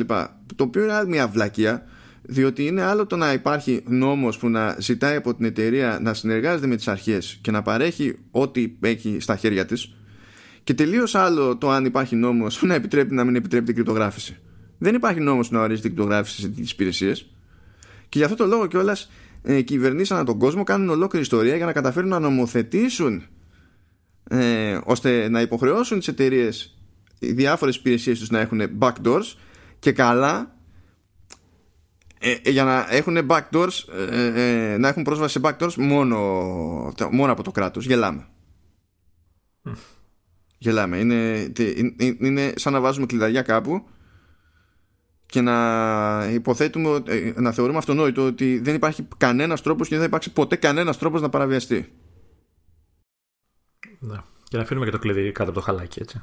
Ναι, ναι. Ή να, το, ή να το δώσουμε σε ένα, σε ένα κάποιον, ξέρω εγώ, ο οποίο δεν είναι και πολύ καλά στα, στα μυαλά του ε, και να θεωρήσουμε αυτονόητο ότι δεν πρόκειται ποτέ να βγάλει αντικλείδι. ναι, δεν, δηλαδή ε, ε, ε, το, τώρα και αυτό όταν τα λένε στην, στην Αμερική ε, είναι και εξορισμού γελί διότι δεν πάει, δεν πάει πολύς καιρός που προέκυψε ότι ε, hacking tool που ανέπτυξε η ίδια η NSA για δική της χρήση διέρευσε και το χρησιμοποιούν και άλλοι δηλαδή δεν ναι. γίνεται μετά να λες όχι εγώ θα νομοθετήσω την, την υποχρεωτική συμπερίληψη backdoor σε συστήματα κρυπτογράφησης δεν μπορείς να το λες αυτό σοβαρά και να περιμένεις να, να, να μην φας χαστούκι Τέλος πάντων, δεν καταλαβαίνει ο κόσμος αυτή τη διαφοροποίηση. Αυτό που μπορώ να πω εγώ μαζί τέλος πάντων με όλο αυτό το debate περί του τι λέει ο νόμος και τι δεν λέει ο νόμος και τι σημαίνει, είναι ότι προφανώς και ο νόμος δεν είναι το ζήτημα της Apple σε αυτή την περίπτωση, διότι κρυπτογραφημένα backups στο cloud προσφέρει Google στο Android. Okay. Αν το ζήτημα ήταν νομικό κόλλημα, τότε Ούτε η ε, Google θα κάνει δε, Μα δεν θα ζοριζόταν πρώτα απ' όλα η Google από την άποψη ότι έχει και μεγαλύτερο μερίδιο αγοράς. Άρα θα ήταν διπλά σημαντικό να μπορεί να ξεκλειδώσει ε, ναι. τα, τα, δεδομένα που έχει στους δικούς της servers. Ε, ε, ναι, καλά, έλα, κάς. Ναι. γιατί έχω ερωτήματα. Θα, θα πετάξω στη σημειώση του επεισοδίου και το κείμενο του Reuters. Θα πετάξω και κάποιες δημοσιεύσεις του John Gruber από το Daring Fireball, επειδή ο σχολιασμός του ήταν πολύ έτσι νυφάλιος. Ε, και στο μεσοδιάστημα πρόλαβε και πήρε και χαμπάρι τέλος πάντων ότι σε περσινή του συνέντευξη ο Tim Cook στο, στο περιοδικό Der Spiegel ε, είχε ρωτηθεί σχετικά για την κρυπτογράφηση του, των δεδομένων στο iCloud και είχε πει ότι δεν είναι κρυπτογραφημένα αυτή τη στιγμή είναι μόνο ένα πολύ συγκεκριμένο υποσύνολο των δεδομένων και ότι θεωρεί ότι είναι θέμα χρόνου να καταλήξουμε να μην έχει Apple κλειδί για να ανοίγει το οτιδήποτε τέλος πάντων και να είναι όλα κρυπτογραφημένα. Και αυτά τα είχε πει πέρυσι. Θα μου πεις το είπε δεν το είπε μπορεί να αν έχει δίκιο το άρθρο ότι αλλάξανε τα πλάνα πήγανε πίσω ή ακυρώθηκαν δεν ξέρουμε μπορεί να έγινε μετά τη συνέντευξη. Αλλά τέλος πάντων πρώτον δεν μιλάμε για κάτι κρυφό και δεύτερον δεν μιλάμε καν για κάτι για το οποίο τουλάχιστον δεν έχει προσπαθήσει να πάρει μια κάποια θέση για τη μελλοντική της κατεύθυνση η εταιρεία ό,τι και αν καταλήξει να σημαίνει αυτό που δεν ξέρουμε τι θα καταλήξει να σημαίνει αυτό ε, να σου πω εγώ αυτό που μου έχει, που ήθελα να σου το πω μετά, αλλά μιας και το ανέφερες τώρα. Ok, okay, δεν ήταν κρυφό. Είπανε ότι είπαν ε, πέρσι ο Κουκ και η Apple γενικότερα. Ε, βάσει το, το ότι η Apple ε, πουλάει, σε εισαγωγικά η λέξη, έστω, ε, την ασφάλεια ως μεγάλο αβαντάζ για την πλατφόρμα της, μου κάνει εντύπωση, με, με ενοχλεί κιόλας που δεν είναι κρυπτογραφημένα τα, τα backup στο iCloud. Ε, ακόμα. Ξέρω ότι χρειάζεται κάποια διαδικασία όλα και αυτά κτλ. Αλλά για μένα θα έπρεπε να έχει προτεραιότητα. Από τη στιγμή που υποτίθεται ότι είσαι εταιρεία που πουλάς ασφάλεια, έτσι. Ότι είσαι ασφαλής, είσαι ε, απόρριτο, όλα αυτά. Και ε, αφήνεις πίσω, αν ε, βάλουμε τα άρθρα τώρα που σκάσανε για λόγους που κανείς δεν ξέρει, ε, ένα, ένα από τα πιο βασικά σου κομμάτια ε, ενώ αφήνεις πίσω εκτός κρυπτογράφησης τέλος πάντων το, το iCloud το οποίο το, το, ειδικά πέρσι όπως είδαμε και στο προηγούμενο επεισόδιο με τις υπηρεσίες η Apple έδωσε πόνο οπότε κάποιος θα περίμενε εγώ, εγώ ας πούμε παρόλο που αυτά που λες τα είχε πάρει το μάτι μου το είχα διαγράψει ότι ρε εσύ τα iCloud backups δεν είναι κρυπτογραφημένα ε, δεν θα έπρεπε η Apple να το έχει κάνει προτεραιότητα αυτό το πράγμα. Δεν θα έπρεπε ε, είναι δυνατόν να, να το κάνει Google που υποτίθεται ε, λέμε και λέμε και λέμε για την Google και δεν το κάνει η Apple που, είναι και, που, που το πουλάει γενικότερα το, το όλο θέμα του απορρήτου. και, και θα, μου πει, θα, θα μου πεις ότι το κάνει στα local backups, έτσι; Ok. Okay.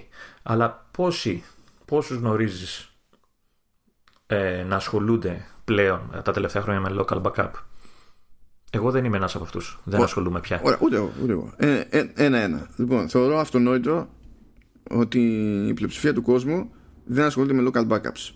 σα ίσα που ε, χρειάζεται πειθό ο, ο μέσος χρήστης ώστε να ασχοληθεί με οποιοδήποτε backup, ακόμα και το iCloud backup. Δηλαδή, άμα πέσω σε τυπικό χρήστη τέλος πάντων ε, iPhone και όχι μόνο, αλλά τουλάχιστον εκεί μπλέκω περισσότερο καμιά φορά και έχω πιο συγκεκριμένη εικόνα. Ε, δηλαδή, είναι, είναι σχεδόν δεδομένο ότι δεν έχουν καν ενεργά τα iCloud backups. Είναι σχεδόν δεδομένο. Mm-hmm. Δηλαδή, ούτε καν αυτή η εξασφάλιση, ας πούμε. Για να πεις ότι έτσι και πάρει φωτιά το τηλέφωνο, έτσι και μου το σπάσει κάποιος ή δεν ξέρω και εγώ τι διάλογο, δεν μένω ξεκρέμαστος. Δεν θα χάσει επαφές. Δεν θα χάσει επαφές σου καταρχάς. ναι, ναι, ναι, εντάξει. Δεν, δεν μπαίνουν ούτε σε αυτόν τον το κόπο οι περισσότεροι. Επίσης, ε, θεωρώ ότι ακόμα και αυτοί που νιώθουν και ασχολούνται περισσότερο, ότι είναι πάρα πολύ ρεαλιστικό να έχουν ξεχάσει πλήρως ότι τα backups στο iCloud δεν είναι κρυπτογραφημένα.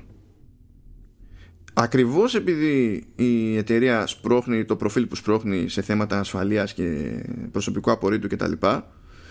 Ε, είναι εύκολο να πάει το, το μυαλό κάπου αυτόματα χωρίς να το έχει ψάξει ακόμα ή να έχει κάποιο συγκεκριμένο δεδομένο ή απλά χωρίς να θυμάται για, καλά ότι θα, ε, εντάξει, θα, θα με καλύπτει ξέρω εγώ και εκεί ναι ε, για μένα, ας πούμε, που έστω ότι, ας πούμε, ότι νιώθω, λέμε τώρα. Ε, το, το, από ένα σημείο και μετά το θεωρούσα ψηλοδεδομένο. Δηλαδή, χρειάζω, δηλαδή είχα την εντύπωση ότι δεν χρειάζεται να το ψάξω. Ε, η iCloud είναι, είναι ασφαλές, είναι κρυπτογραφημένο. Ε, σου δημιουργεί αυτή την αίσθηση η ίδια εταιρεία. Παρόλο που η ίδια λέει ότι δεν είναι και μπορεί να σου ξεφύγει, ρε παιδί, να μην το ακούσεις ποτέ ε, όλα τα υπόλοιπα σου δημιουργούν την αίσθηση ότι όλα είναι όπως πρέπει. Όπου, δηλαδή κρυπτογραφημένα, μπλα μπλα, όλα ασφαλή, iCloud, super. Ναι, ε, και, σε κάθε περίπτωση, και, και σε κάθε περίπτωση πιστεύω ότι πρέπει να κρυπτογραφηθούν αυτά. Ε, άσχετα με το τι προσπαθούν να καταφέρουν διάφορες κυβερνήσεις ανά τον κόσμο και επειδή το, το παιχνίδι αυτό είναι χοντρό μεταξύ, έτσι για να μην τηλεφωνόμαστε. Δηλαδή, νομίζω πριν από μερικούς μήνες, δηλαδή μέσα στο 2019, ε, είχαν βγάλει και σχετική κοινή ανακοίνωση τα λεγόμενα τέλος πάντων παρατσούκλιν αυτό, αλλά ο, έτσι είναι πιο αναγνωρίσιμος αυτός ο κύκλος. Είναι η Επιτροπή Five Eyes, που στην ουσία είναι, αποτελείται από Ηνωμένες Πολιτείες, Ηνωμένο Βασίλειο ε, Καναδά, Αυστραλία και Νέα Ζηλανδία. Τώρα γιατί είναι Νέα Ζηλανδία εκεί μέσα Εντάξει, καταλαβαίνετε. Και, κοινοπολιτεία. Είναι η μόνη λογική εξήγηση σε αυτή την περίπτωση. Ε, όπου ζητάνε στα σοβα... λένε στα σοβαρά ότι θα προσπαθήσουν να νομοθετήσουν ώστε να αναγκάσουν τις εταιρείε τεχνολογίας να έχουν backdoors, ειδικά για την πάρτι τους. Δεν είναι σενάριο επιστημονικής ναι. φαντασίας αυτό, είναι επίσημη θέση. Η, αλήθεια είναι ότι η όλη έτσι, ο όλος διάλογος πάνω στο θέμα έχει, έχει, έχει επιχειρήματα και από τις δύο πλευρές, έτσι. Από τη μία έχουμε το απόρριτο, από την άλλη ναι, υπάρχουν κάποιες ιδιαίτερες περιπτώσεις όπως ας πούμε κάποια φόνος, δεν ξέρω τι κτλ. Ε, τα οποία θα μπορούσαν οι αρχές να χρησιμοποιήσουν τα όποια δεδομένα για να, να διαλευκάνουν κάποιο, κάποια υπόθεση ή να προλάβουν κάτι άλλο Βέβαια, η πρόσβαση δημιουργεί και άλλα θέματα, έτσι, γιατί κακά τα ψέματα αυτές οι, οι υπηρεσίες ε, των κρατών δεν είναι αγγελούδια, έτσι. Ε, οπότε το καταλαβαίνω το διάλογο και από τις δύο πλευρές. Παρόλο που εγώ τουλάχιστον γέρνω προς την κρυπτογράφηση, έτσι, εντάξει. Ε, εγώ προσωπικά ε, γέρνω ξεκάθαρα προς την κρυπτογράφηση διότι για μένα αυτό που περιγράφει σαν σενάριο ότι μπλα μπλα οι κυβερνήσεις και οι κρατικές υπηρεσίες δεν είναι αγγελούδια, αυτό είναι το καλό σενάριο. Αυτό υπονοεί ότι ό,τι και αν είναι να γίνει, θα γίνει από κρατικούς φορείς που είναι αυτό που είναι, αλλά ξέρεις ότι σε ένα θεωρητικό επίπεδο τουλάχιστον, άμα γίνει κάποια εξωπραγματική χοντράδα, υπάρχει νομική οδός και ξέρεις πού να απευθυνθείς. Μπορείς να κυνηγήσεις κάποια πράγματα. Το πρόβλημα με τέτοιου είδους, ε, ας να τις κάνει λύσεις, είναι ότι η διαρροή τους είναι θέμα χρόνου.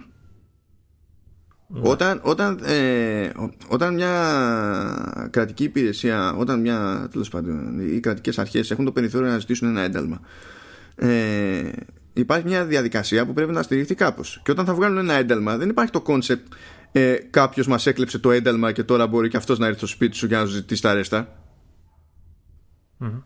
Ε, ε, είναι τελείως άλλο το σκεπτικό σε αυτές τις διαδικασίες και υπάρχει και το, και το εξτραδάκι ότι ε, η ύπαρξη των δεδομένων δεν πηγαίνει πακέτο με κρατικό δικαίωμα επί των δεδομένων.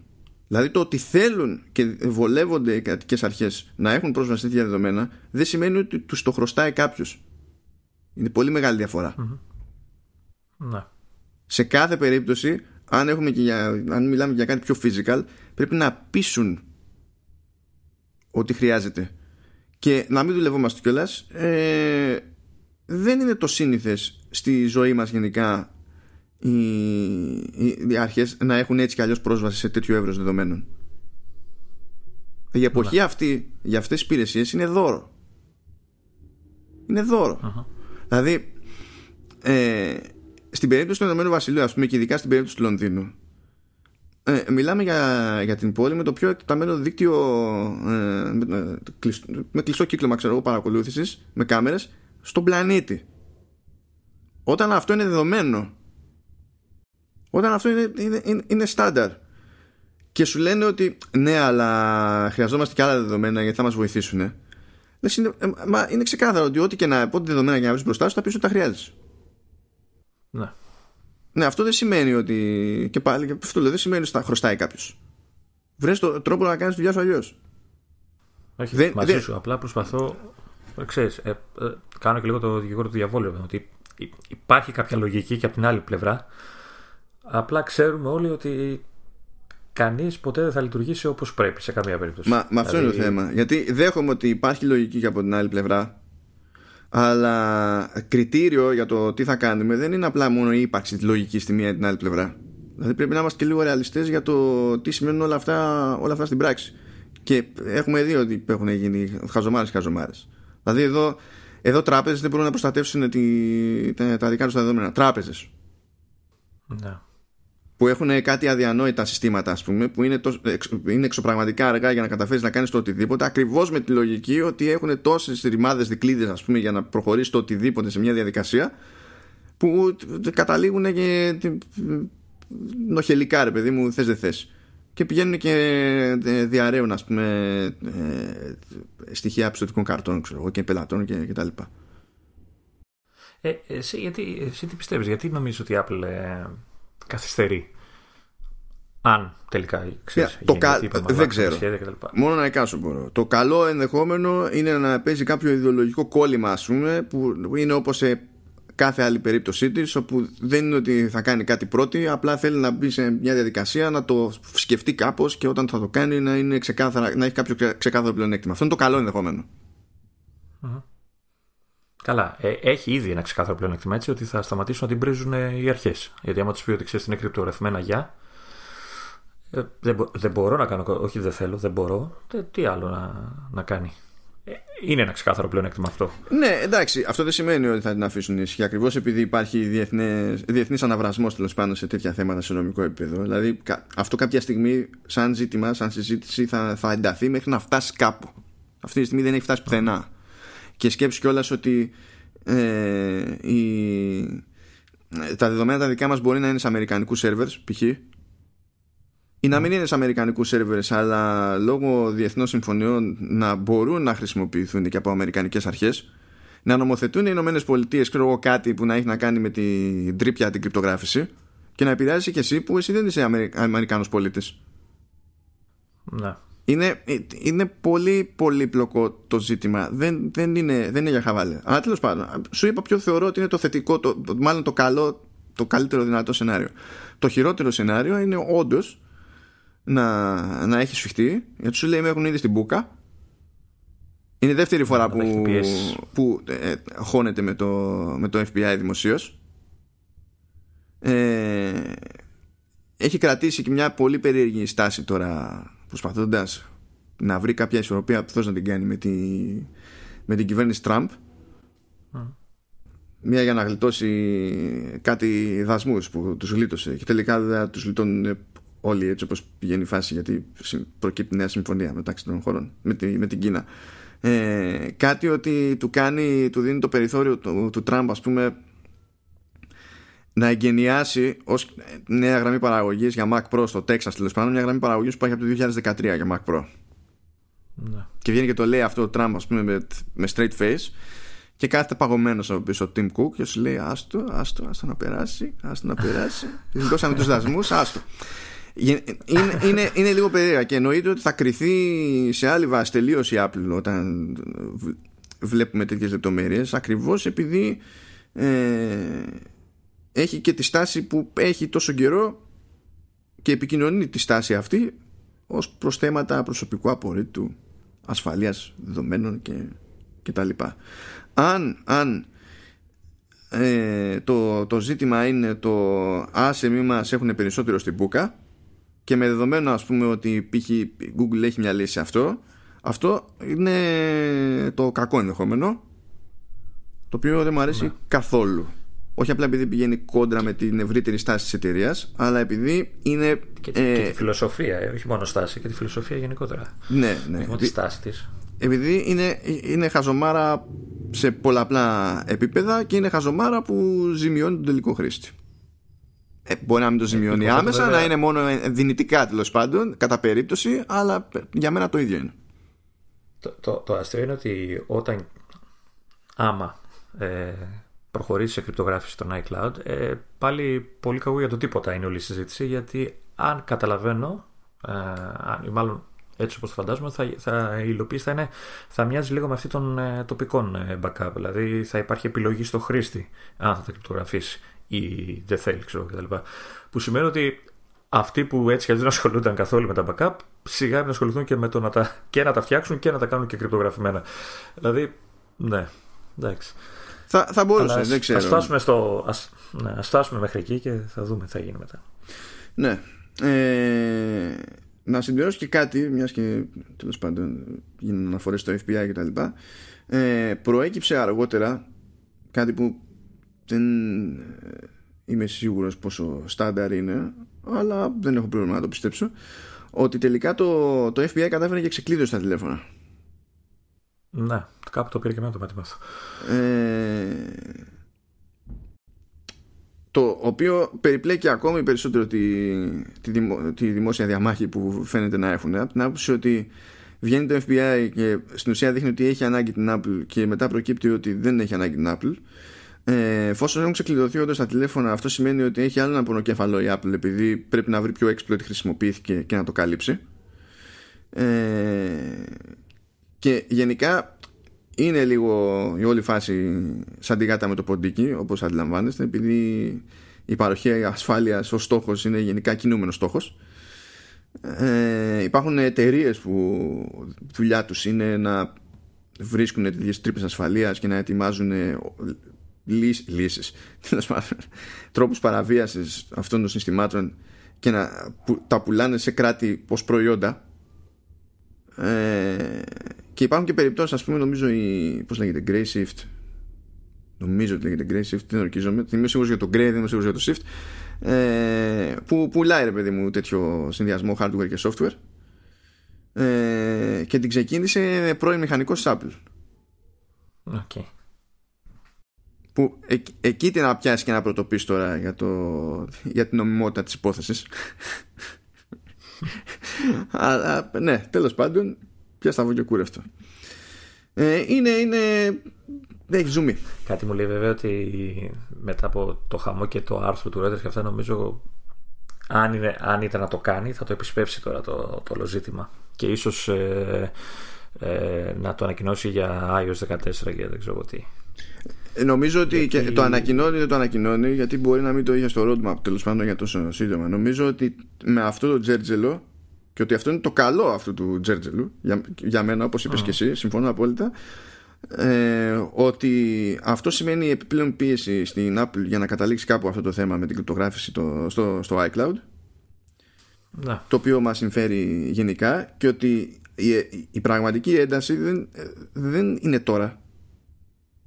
Όταν θα έρθει η ώρα για WWDC τον Ιούνιο βγουν να μιλήσουν για τις ανανεώσεις στα λειτουργικά του συστήματα και δεν μπουν τίποτα τότε θα γίνει ο χάμος ο κανονικός γιατί ε, τώρα και ο τύπος ακόμα και ο τύπος που παρακολουθεί γενικά και εστιάζει στην εταιρεία αυτή και αντιλαμβάνεται πως λειτουργεί σε κάποιο βαθμό και τέτοια δεν, ξέρει ότι δεν έχει νόημα να περιμένει ότι αύριο ξαφνικά θα βγει η Apple θα γυρίσει ένα διακόπτη και θα γίνει αυτό το πράγμα αλλά θέλει ταυτόχρονα να καταλήξει κάπου αυτό το, το, το θέμα και να καταλήξει μια ώρα αρχίτερα.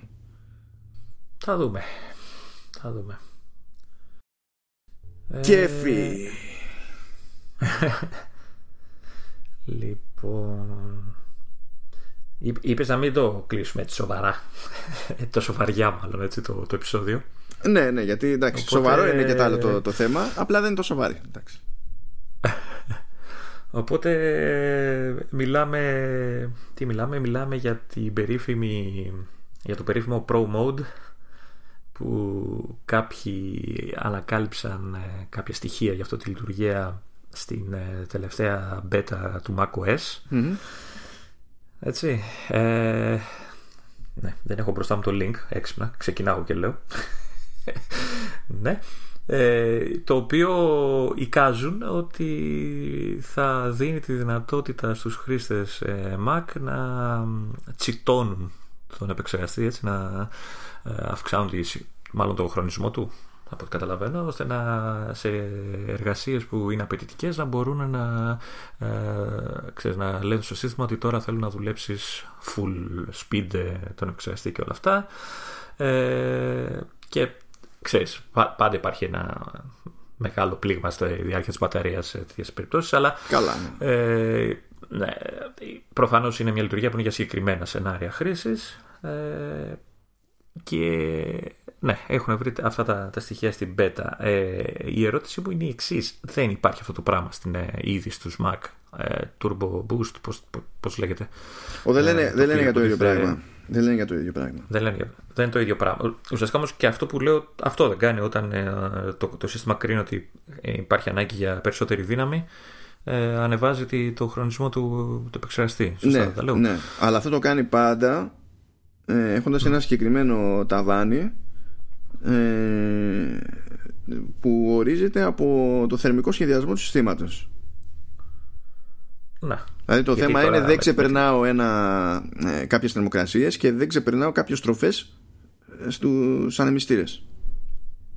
Ναι. Αυτά, τα λες, αυτά είναι δεδομένα, είναι τα ταβάνια μου και με βάση αυτά, ανάλογα με τη διεργασία που κάνω, το turbo που θα ανεβοκατεβάζει τη συχνότητα στους πυρήνες.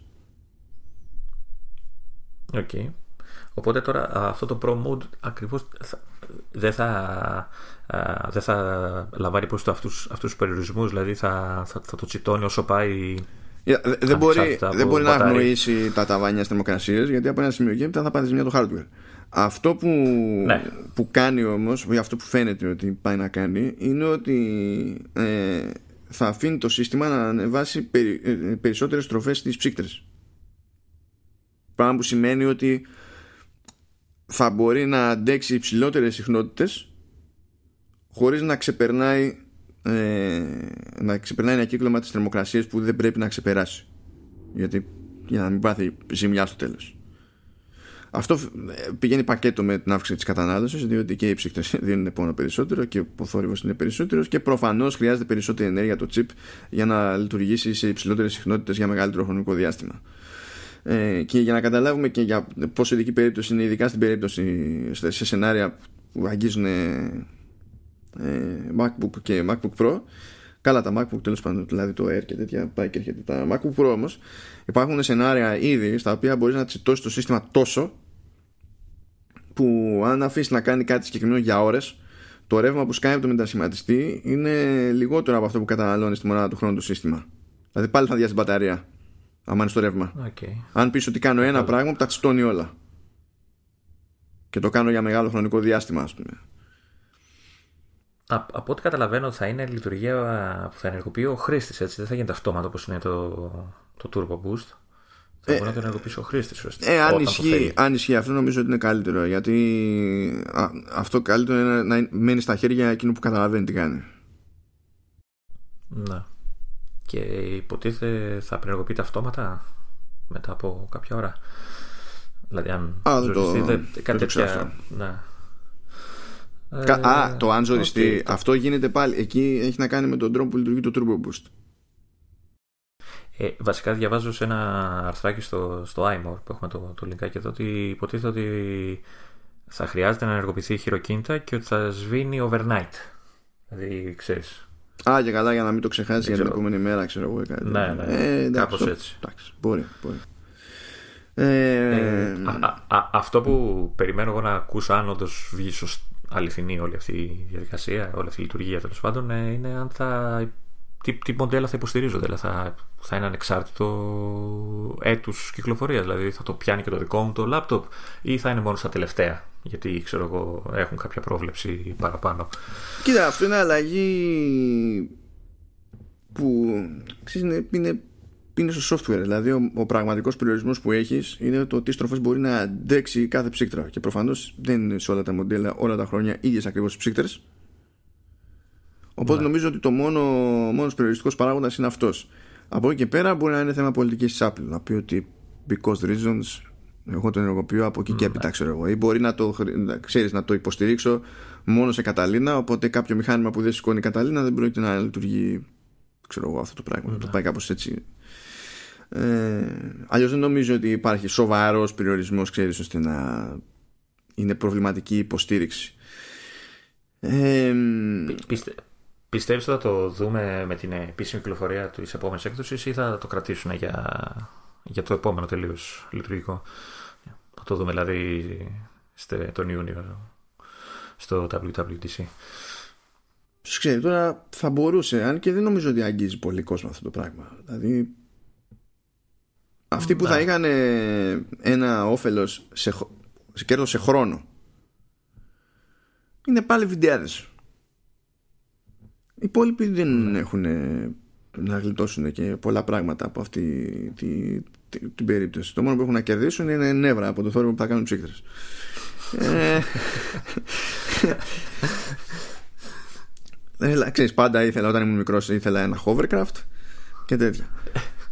ε, ε, εγώ να σου πω αλήθεια θα ήθελα το ανάποδο. Ανάποδο, το Ε, να, το περίπου. ρίχνεις πιο- να, γι- να γίνεται πιο αργό το μηχάνημα δηλαδή. Κατά μία έννοια ναι. Ε, ε, αλλά να γίνω λίγο πιο συγκεκριμένος. Θα προτιμούσα.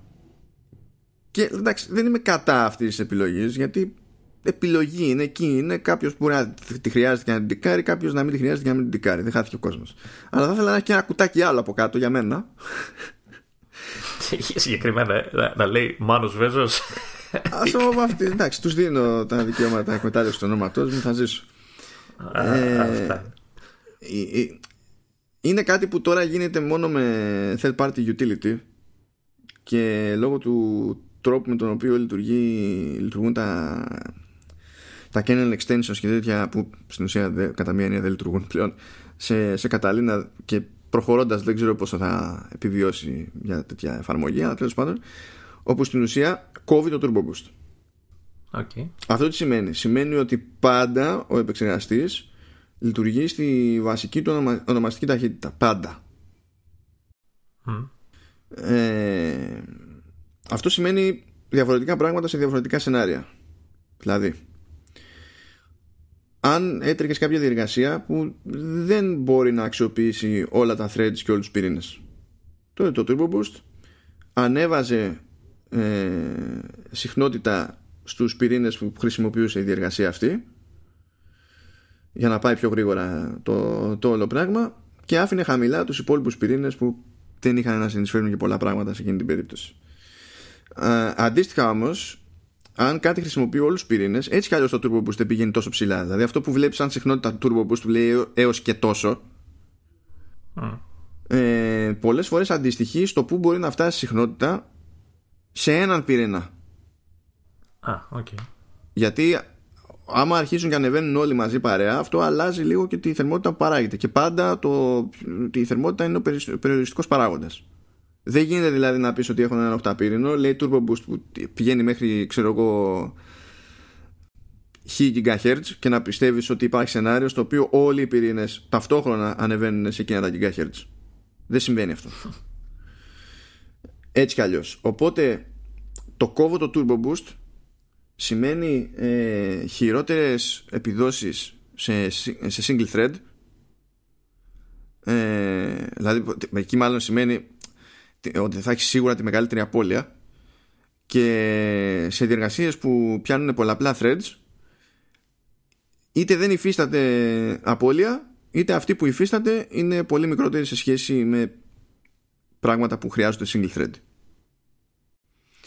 όμως έτσι εξασφαλίζεις ότι και να, και να φρικάρει κάποια εφαρμογή που θα σου τσίτωνε τον επεξεργαστή για ηλίθιους λόγους απλά δεν θα μπορεί θα έχει άλλο ταβάνι εξασφαλίζεις πιο συγκεκριμένη συμπεριφορά της, της κατανάλωσης άρα, άρα και της μπαταρίας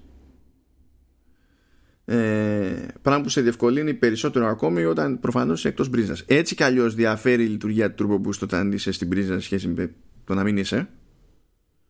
Αλλά άμα μπορείς να το κόψεις ε, σε, νομίζω ότι είναι ακόμη μεγαλύτερο κέρδος όταν είσαι εκτός πρίζας να σου πω ένα σενάριο στο οποίο ε, άμα είμαι στην πρίζα λειτουργεί το Turbo Boost. Αλλά μπορώ να, ε, να πω στο σύστημα εκτός πρίζα σας μην λειτουργείς δεν με χαλάει όταν λες να είμαι όταν είμαι σε πρίζα εσύ άλλο, άλλο το ένα εγώ δεν έχω Turbo Boost πρώτα απ' όλα δεν έχω ούτε Turbo ούτε Boost ε, έτσι που, έτσι που το έπεσε όταν είμαι σε μπρίζα. εντάξει, εντάξει, που λέει ο λόγος.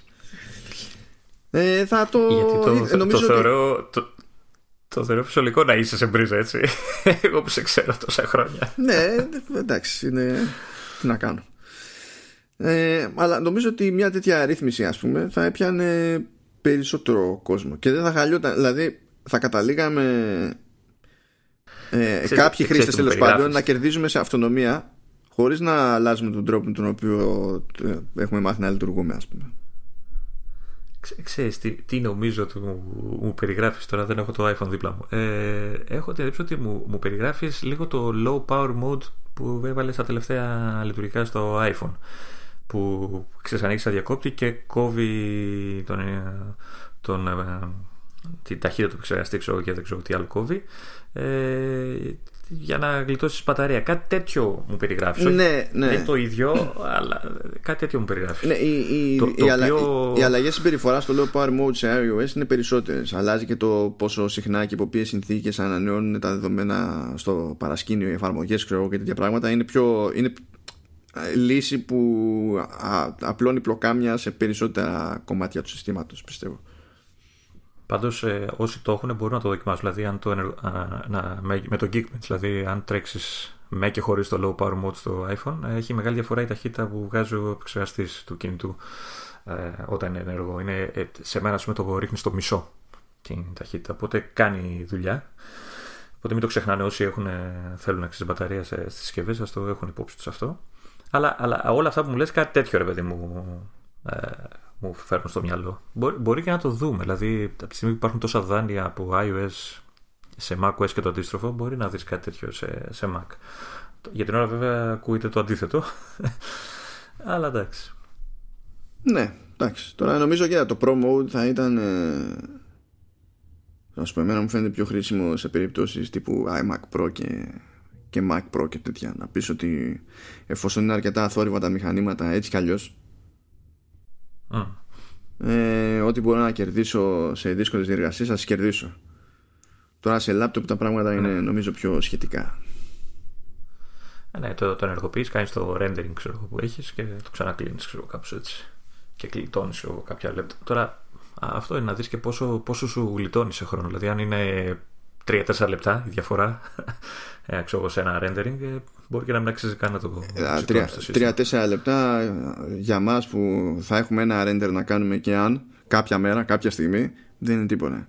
Για κάποιον που είναι πραγματικά επαγγελματίας σε αυτό το, το χώρο και έχει να κάνει 15, ναι, προστίθεται δηλαδή. Ναι. Είναι, είναι άλλο ένα render, ξέρω ναι, το, μέσα το, στον ίδιο χρόνο. Ναι. Είτε αυτό, είτε πηγαίνει μια ώρα νωρίτερα στο σπίτι του.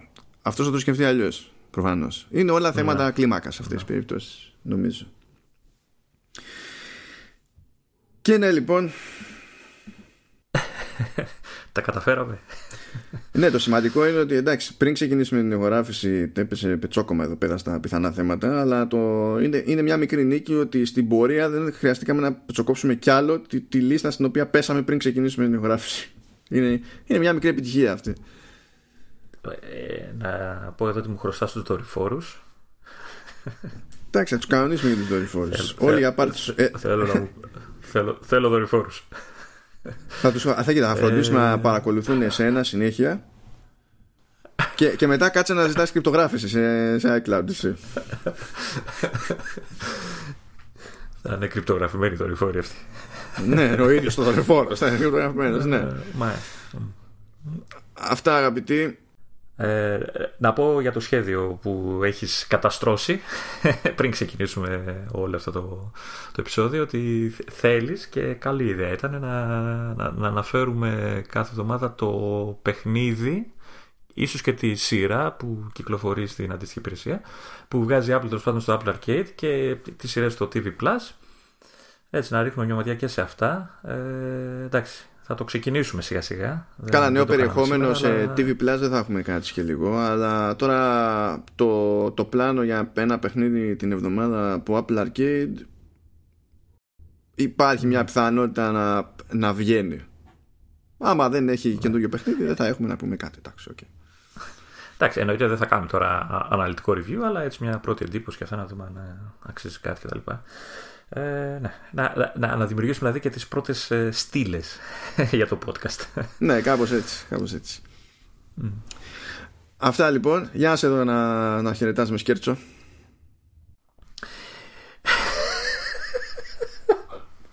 Σκέρτσο. Είδες, είμαι, ένα, είμαι ένας ε. λεξιλογικός διάβολος. Σκέρτσο ρε φίλε. Χαιρετάω λοιπόν τα πλήθη. ε, δεν μπορώ την επόμενη εβδομάδα. Αγκούρι. ε, με κόλλησες με το σκέρτσο. Προσπαθώ να σκερτσάρω τώρα. Χαιρετάω λοιπόν. Ε, γεια σας. Ε, ξεκινάμε έτσι δυναμικά το νέο έτος. Έτσι, δεύτερη, δεύτερο επεισόδιο είναι. Ε, εξακολουθούμε να είμαστε μπροστά από το Vertical Slice. Ε, Αρχίζει και το σώζεις λίγο. Μην πω ναι. ναι, είμαστε πολύ μπροστά. Ε, να μην πω καλή νύχτα γιατί θα συμφιλιαστείς πάλι. θα πω απλά γεια. και σε αφήνω με το δικό σου σκέρτσο να κλείσεις επίσημα το επεισόδιο. Όχι, όχι, δεν έχω δικό μου σκέρτσο αυτή τη φορά. Σας αφήνω να απορροφήσετε στην ολότητά του αυτό που συνέβη τώρα με τον Λεωνίδα. αυτό ήταν. Γεια σας.